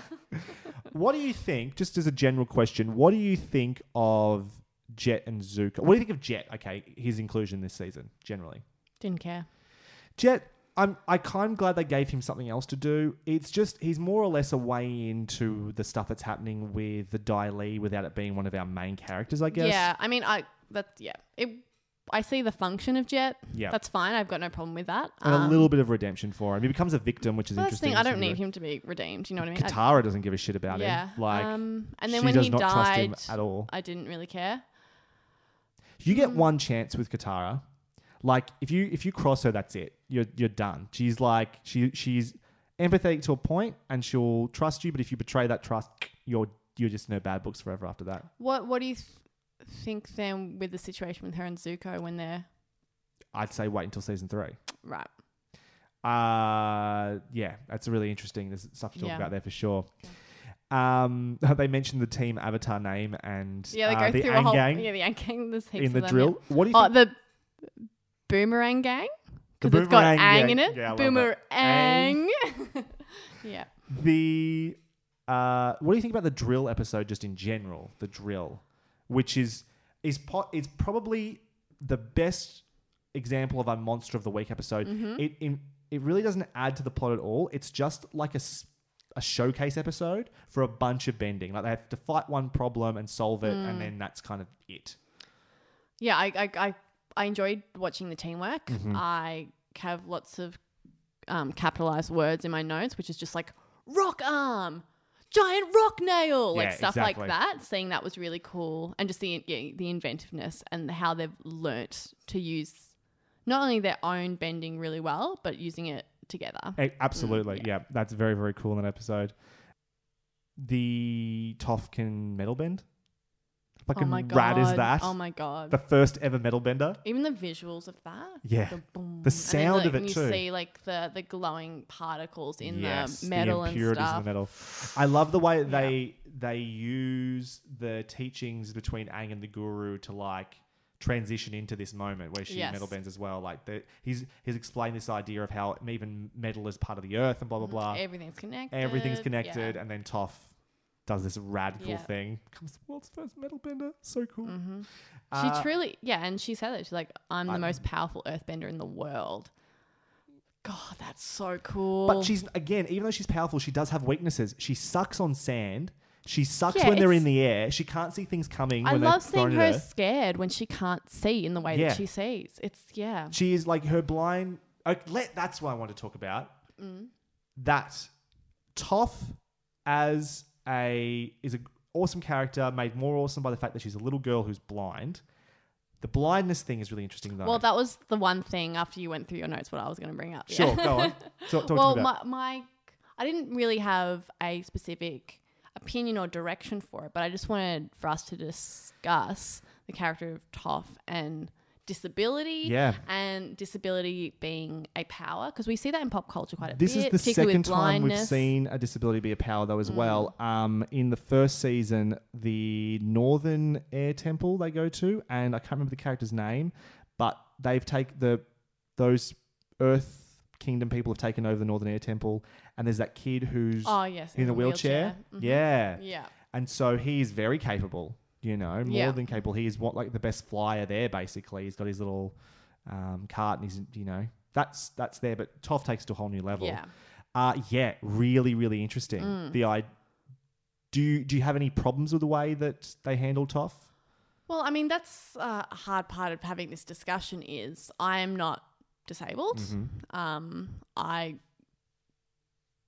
am not part of that community at all. Yeah. And so I, I've often wondered how, because obviously them being represented in pop culture is really, representation is really important. Definitely. Um, and I wonder because oftentimes when you do see someone, particularly someone who's blind, it's part of their superpower. Mm-hmm. Really, Yeah, like you've sure. got like Daredevil. Daredevil, and then you've got the guy from Rogue One.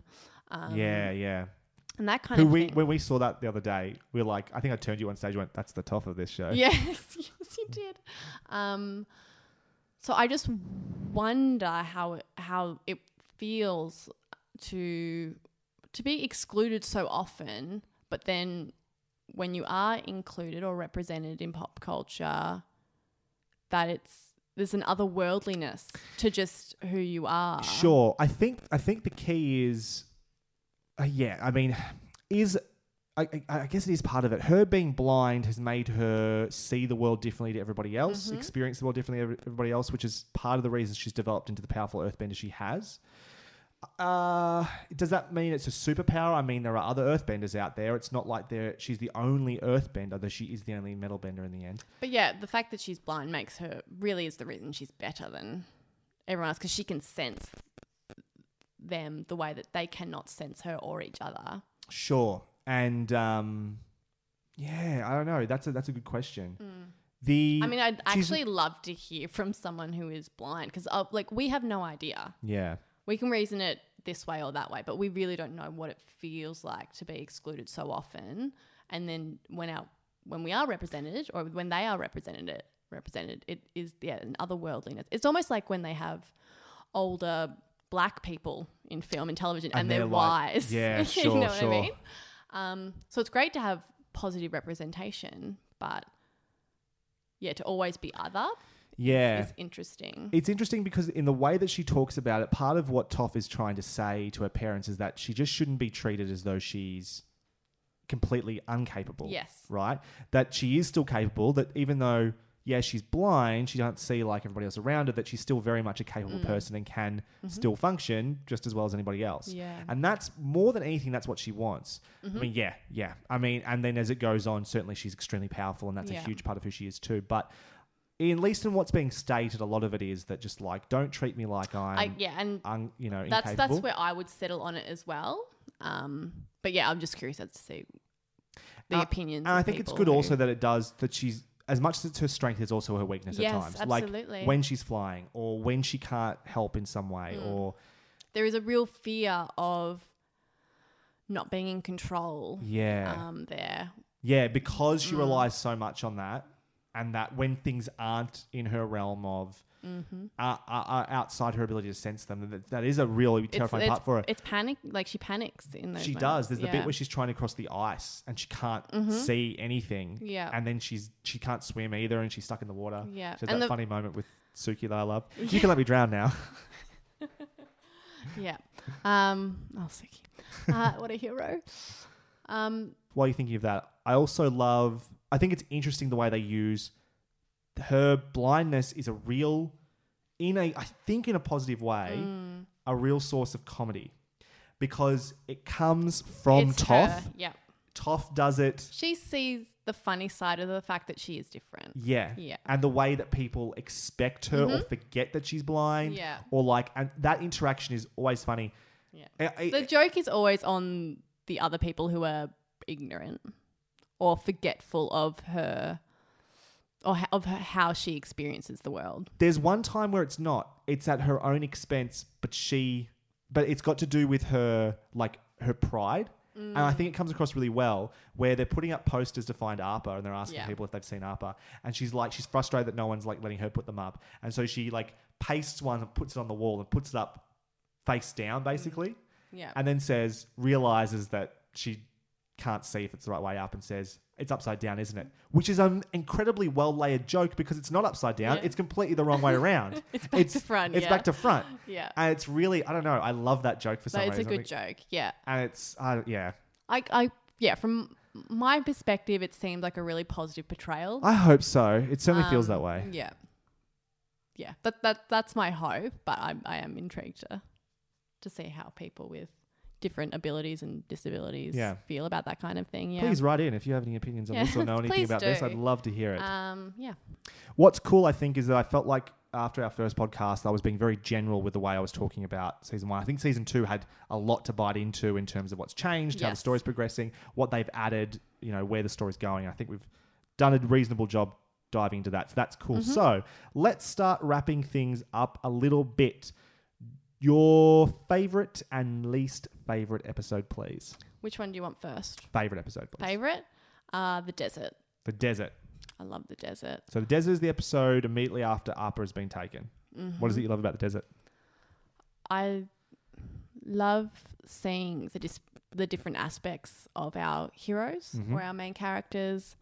To see Aang in so much pain, and then also to see Katara having to rally everyone together and be strong, even though she's continuously like shut down Mhm. or she doesn't. She's trying to be hopeful, even though there doesn't really seem to be a reason to be hopeful Sure. and yeah, I just love seeing a completely different side to Aang, really, that I hadn't s- seen before. We've seen like little glimpses, but Mm. the the depth of loss and really being able to explore that um, and how that connects Aang and Katara together. Sure. Yeah, I, I mean, I found that a very emotional episode. Um, Yeah. even, and it, it's also got some great comedy moments, like obviously with Sokka and Momo tripping balls. It's so funny. Yeah, it's really good. Um, it's a fantastic it's the balance. it's, and I love when um he's just Why is started Tough on fire? he's just started to come down and they go to like the wasp nest and then he licks the wall and Katara's just like, What are you doing? You've just been like tripping balls for days because you ate a mysterious fruit and now you're licking walls. Just stop it.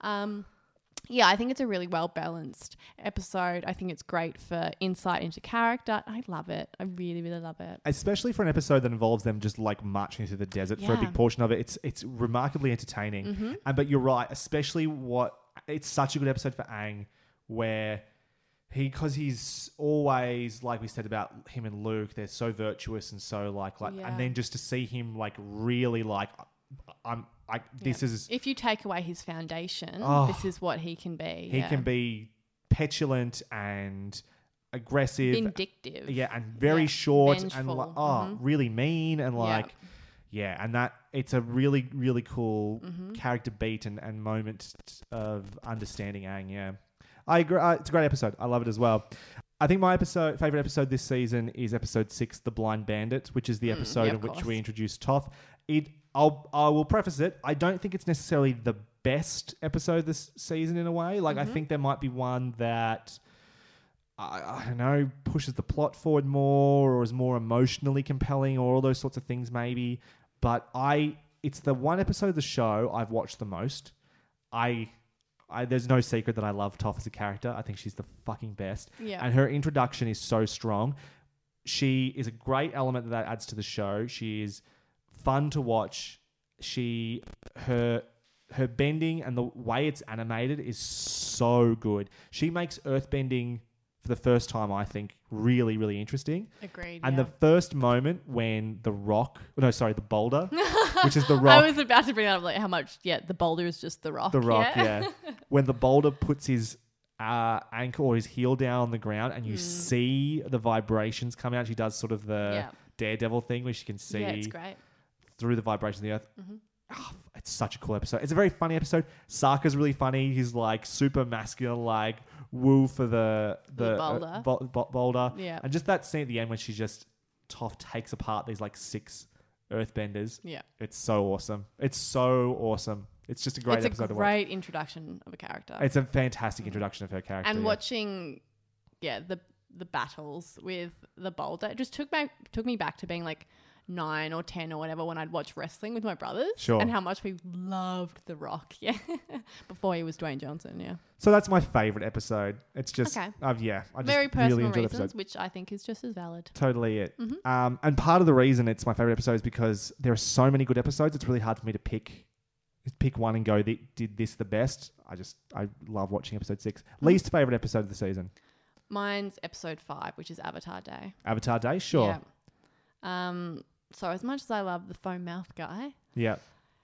it's it felt very kiddie to me, Sure. in, particularly in their investigation and how things just kind of fell into place. Um, how there's still It's a really evidence around like the episode. yeah footprint and stuff is still there. And Yeah.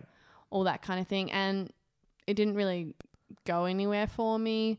Um, and I think at the end of the episode, Sokka says, This is by far the worst town we've ever been to. And my notes just say, I don't disagree with that. Yeah. Um, yeah, it's just, just didn't really do it for me. I didn't find it particularly interesting. It was a bit silly, a bit, a bit too kiddish, um, a bit too obvious. Yeah.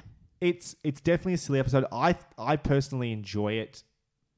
Reason like I don't I don't have any problems with like I don't I dislike it. I guess what I'm trying to say. I think it's a funny episode. I think Sokka's really funny in that Yeah. episode. His whole bit with Katara where she, where she keeps getting in the way of his like he's about to figure oh, something out. She goes to say he's like, hold on, I've Does got the, the, pipe. hat and the pipe mean nothing to you? Yeah.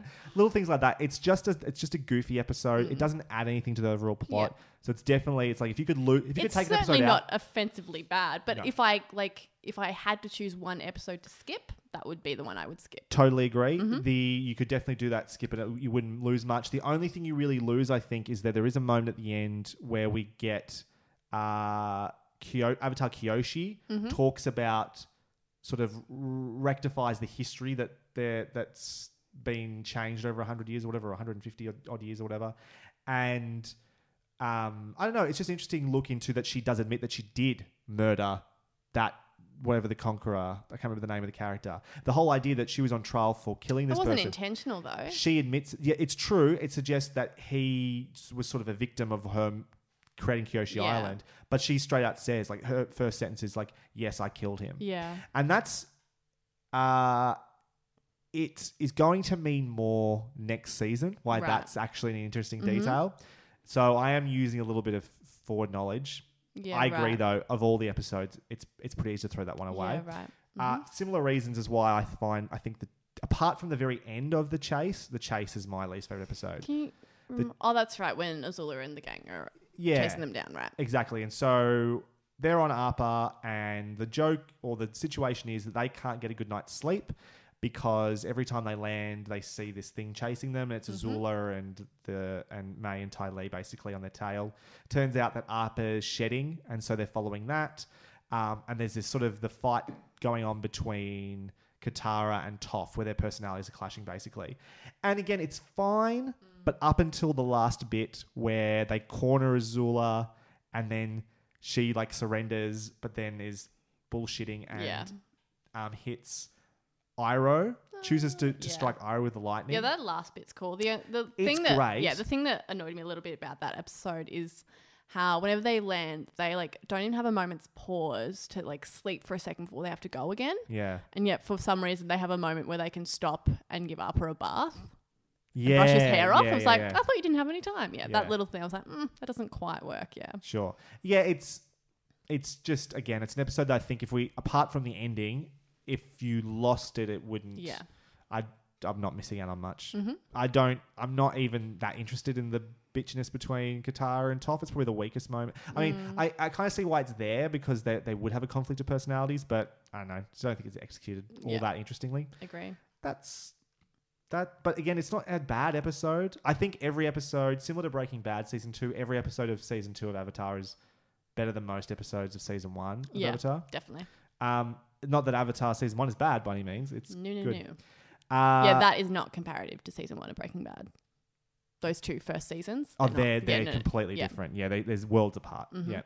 Uh, would we continue watching Avatar at this point? Uh, you Absolutely. stop me. Yeah. I like I want to continue on right now, but we've got to watch the last season of Breaking Bad. So Yep. Okay. Final score and ranking. So what's what do you give this out of five stars? And then for how do you rank this compared to season one? Is it above or below season one? Yeah, oh, it's really hard. Um, I'm gonna go with four four point five. Okay. It's really good. It's really really good.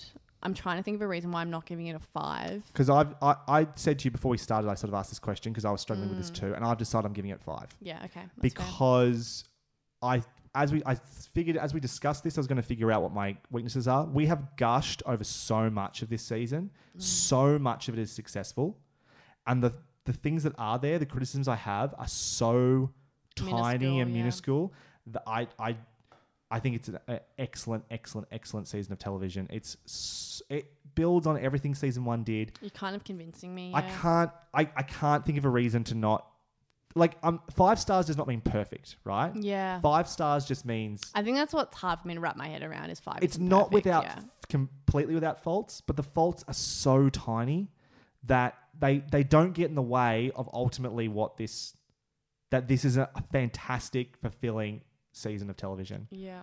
It's I I I have to give it five stars. And the only thing that worries me is I don't know where I'm going to put.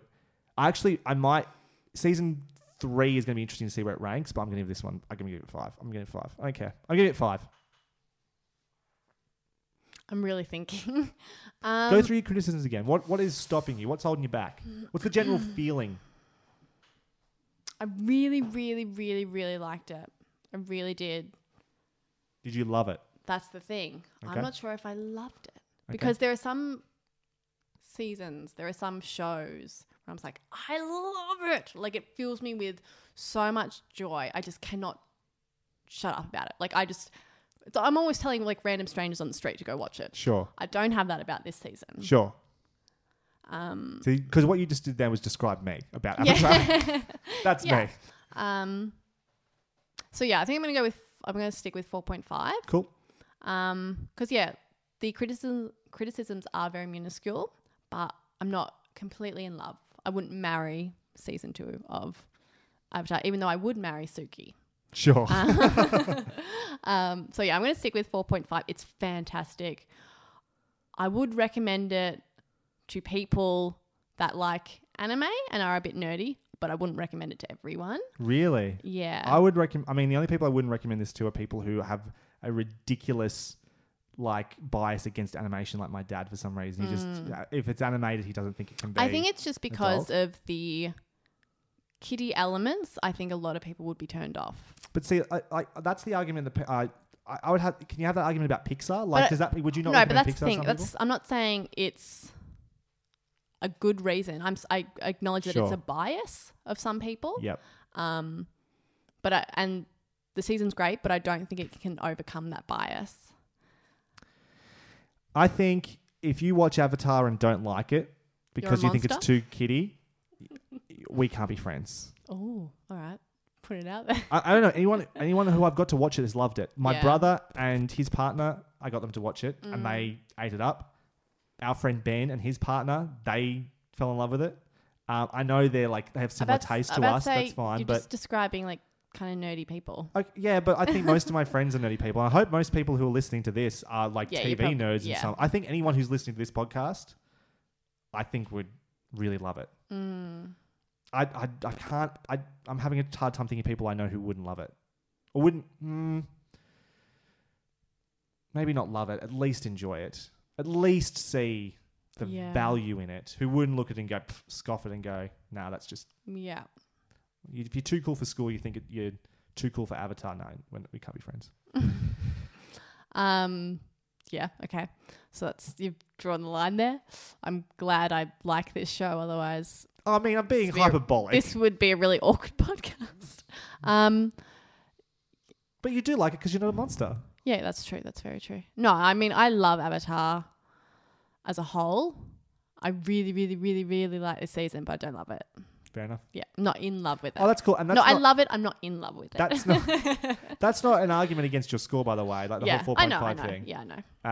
Um, I understand what you're saying. That's fair enough. And I think also a part of what's playing into my score is I do know how I felt about season three. Well, I don't remember the specifics. I remember how I felt about it.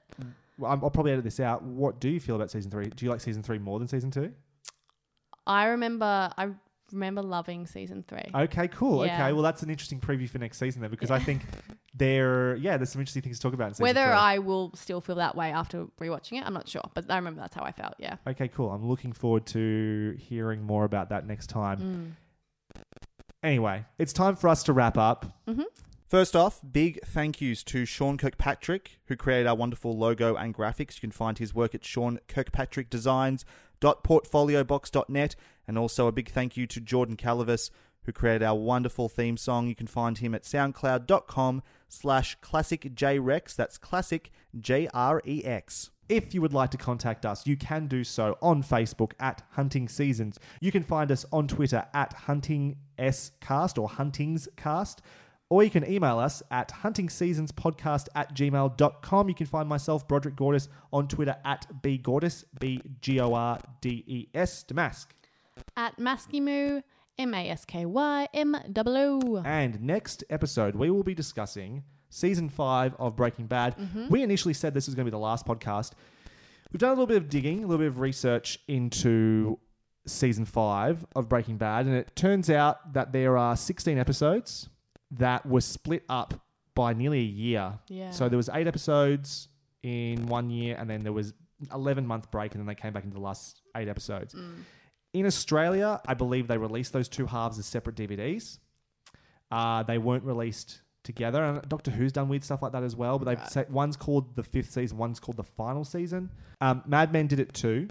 Um, I it's hard to. I mean, it is classified as the fifth season, but for the sake of the intention, I think of splitting it in two halves, without knowing what happens as a mid-season finale, mm. at this point, we're going to make we're going to do two separate episodes. I think Yeah. So yeah, two separate podcasts. two separate for that podcasts season. for that season by mm-hmm. splitting it the way it was done. Yeah. So on television, And I also think we decided on doing that as well because there are more episodes, and generally it's had ten episodes.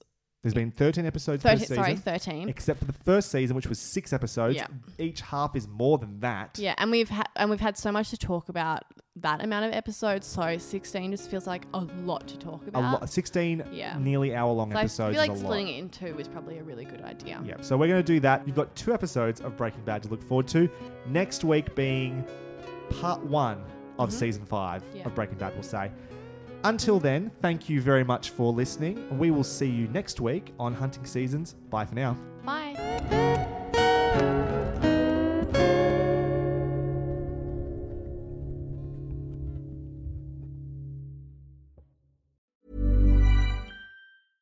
Mom deserves the best, and there's no better place to shop for Mother's Day than Whole Foods Market. They're your destination for unbeatable savings, from premium gifts to show-stopping flowers and irresistible desserts. Start by saving 33% with Prime on all body care and candles. Then get a 15-stem bunch of tulips for just $9.99 each with Prime. Round out Mom's menu with festive rosé, irresistible berry chantilly cake, and more special treats. Come celebrate Mother's Day at Whole Foods Market. Hi, I'm Daniel, founder of Pretty Litter. Cats and cat owners deserve better than any old fashioned litter. That's why I teamed up with scientists and veterinarians to create Pretty Litter. Its innovative crystal formula has superior odor control and weighs up to 80% less than clay litter. Pretty Litter even monitors health by changing colors to help detect early signs of potential illness. It's the world's smartest kitty litter. Go to prettylitter.com and use code ACAST for 20% off your first order and a free cat toy. Terms and conditions apply. See site for details.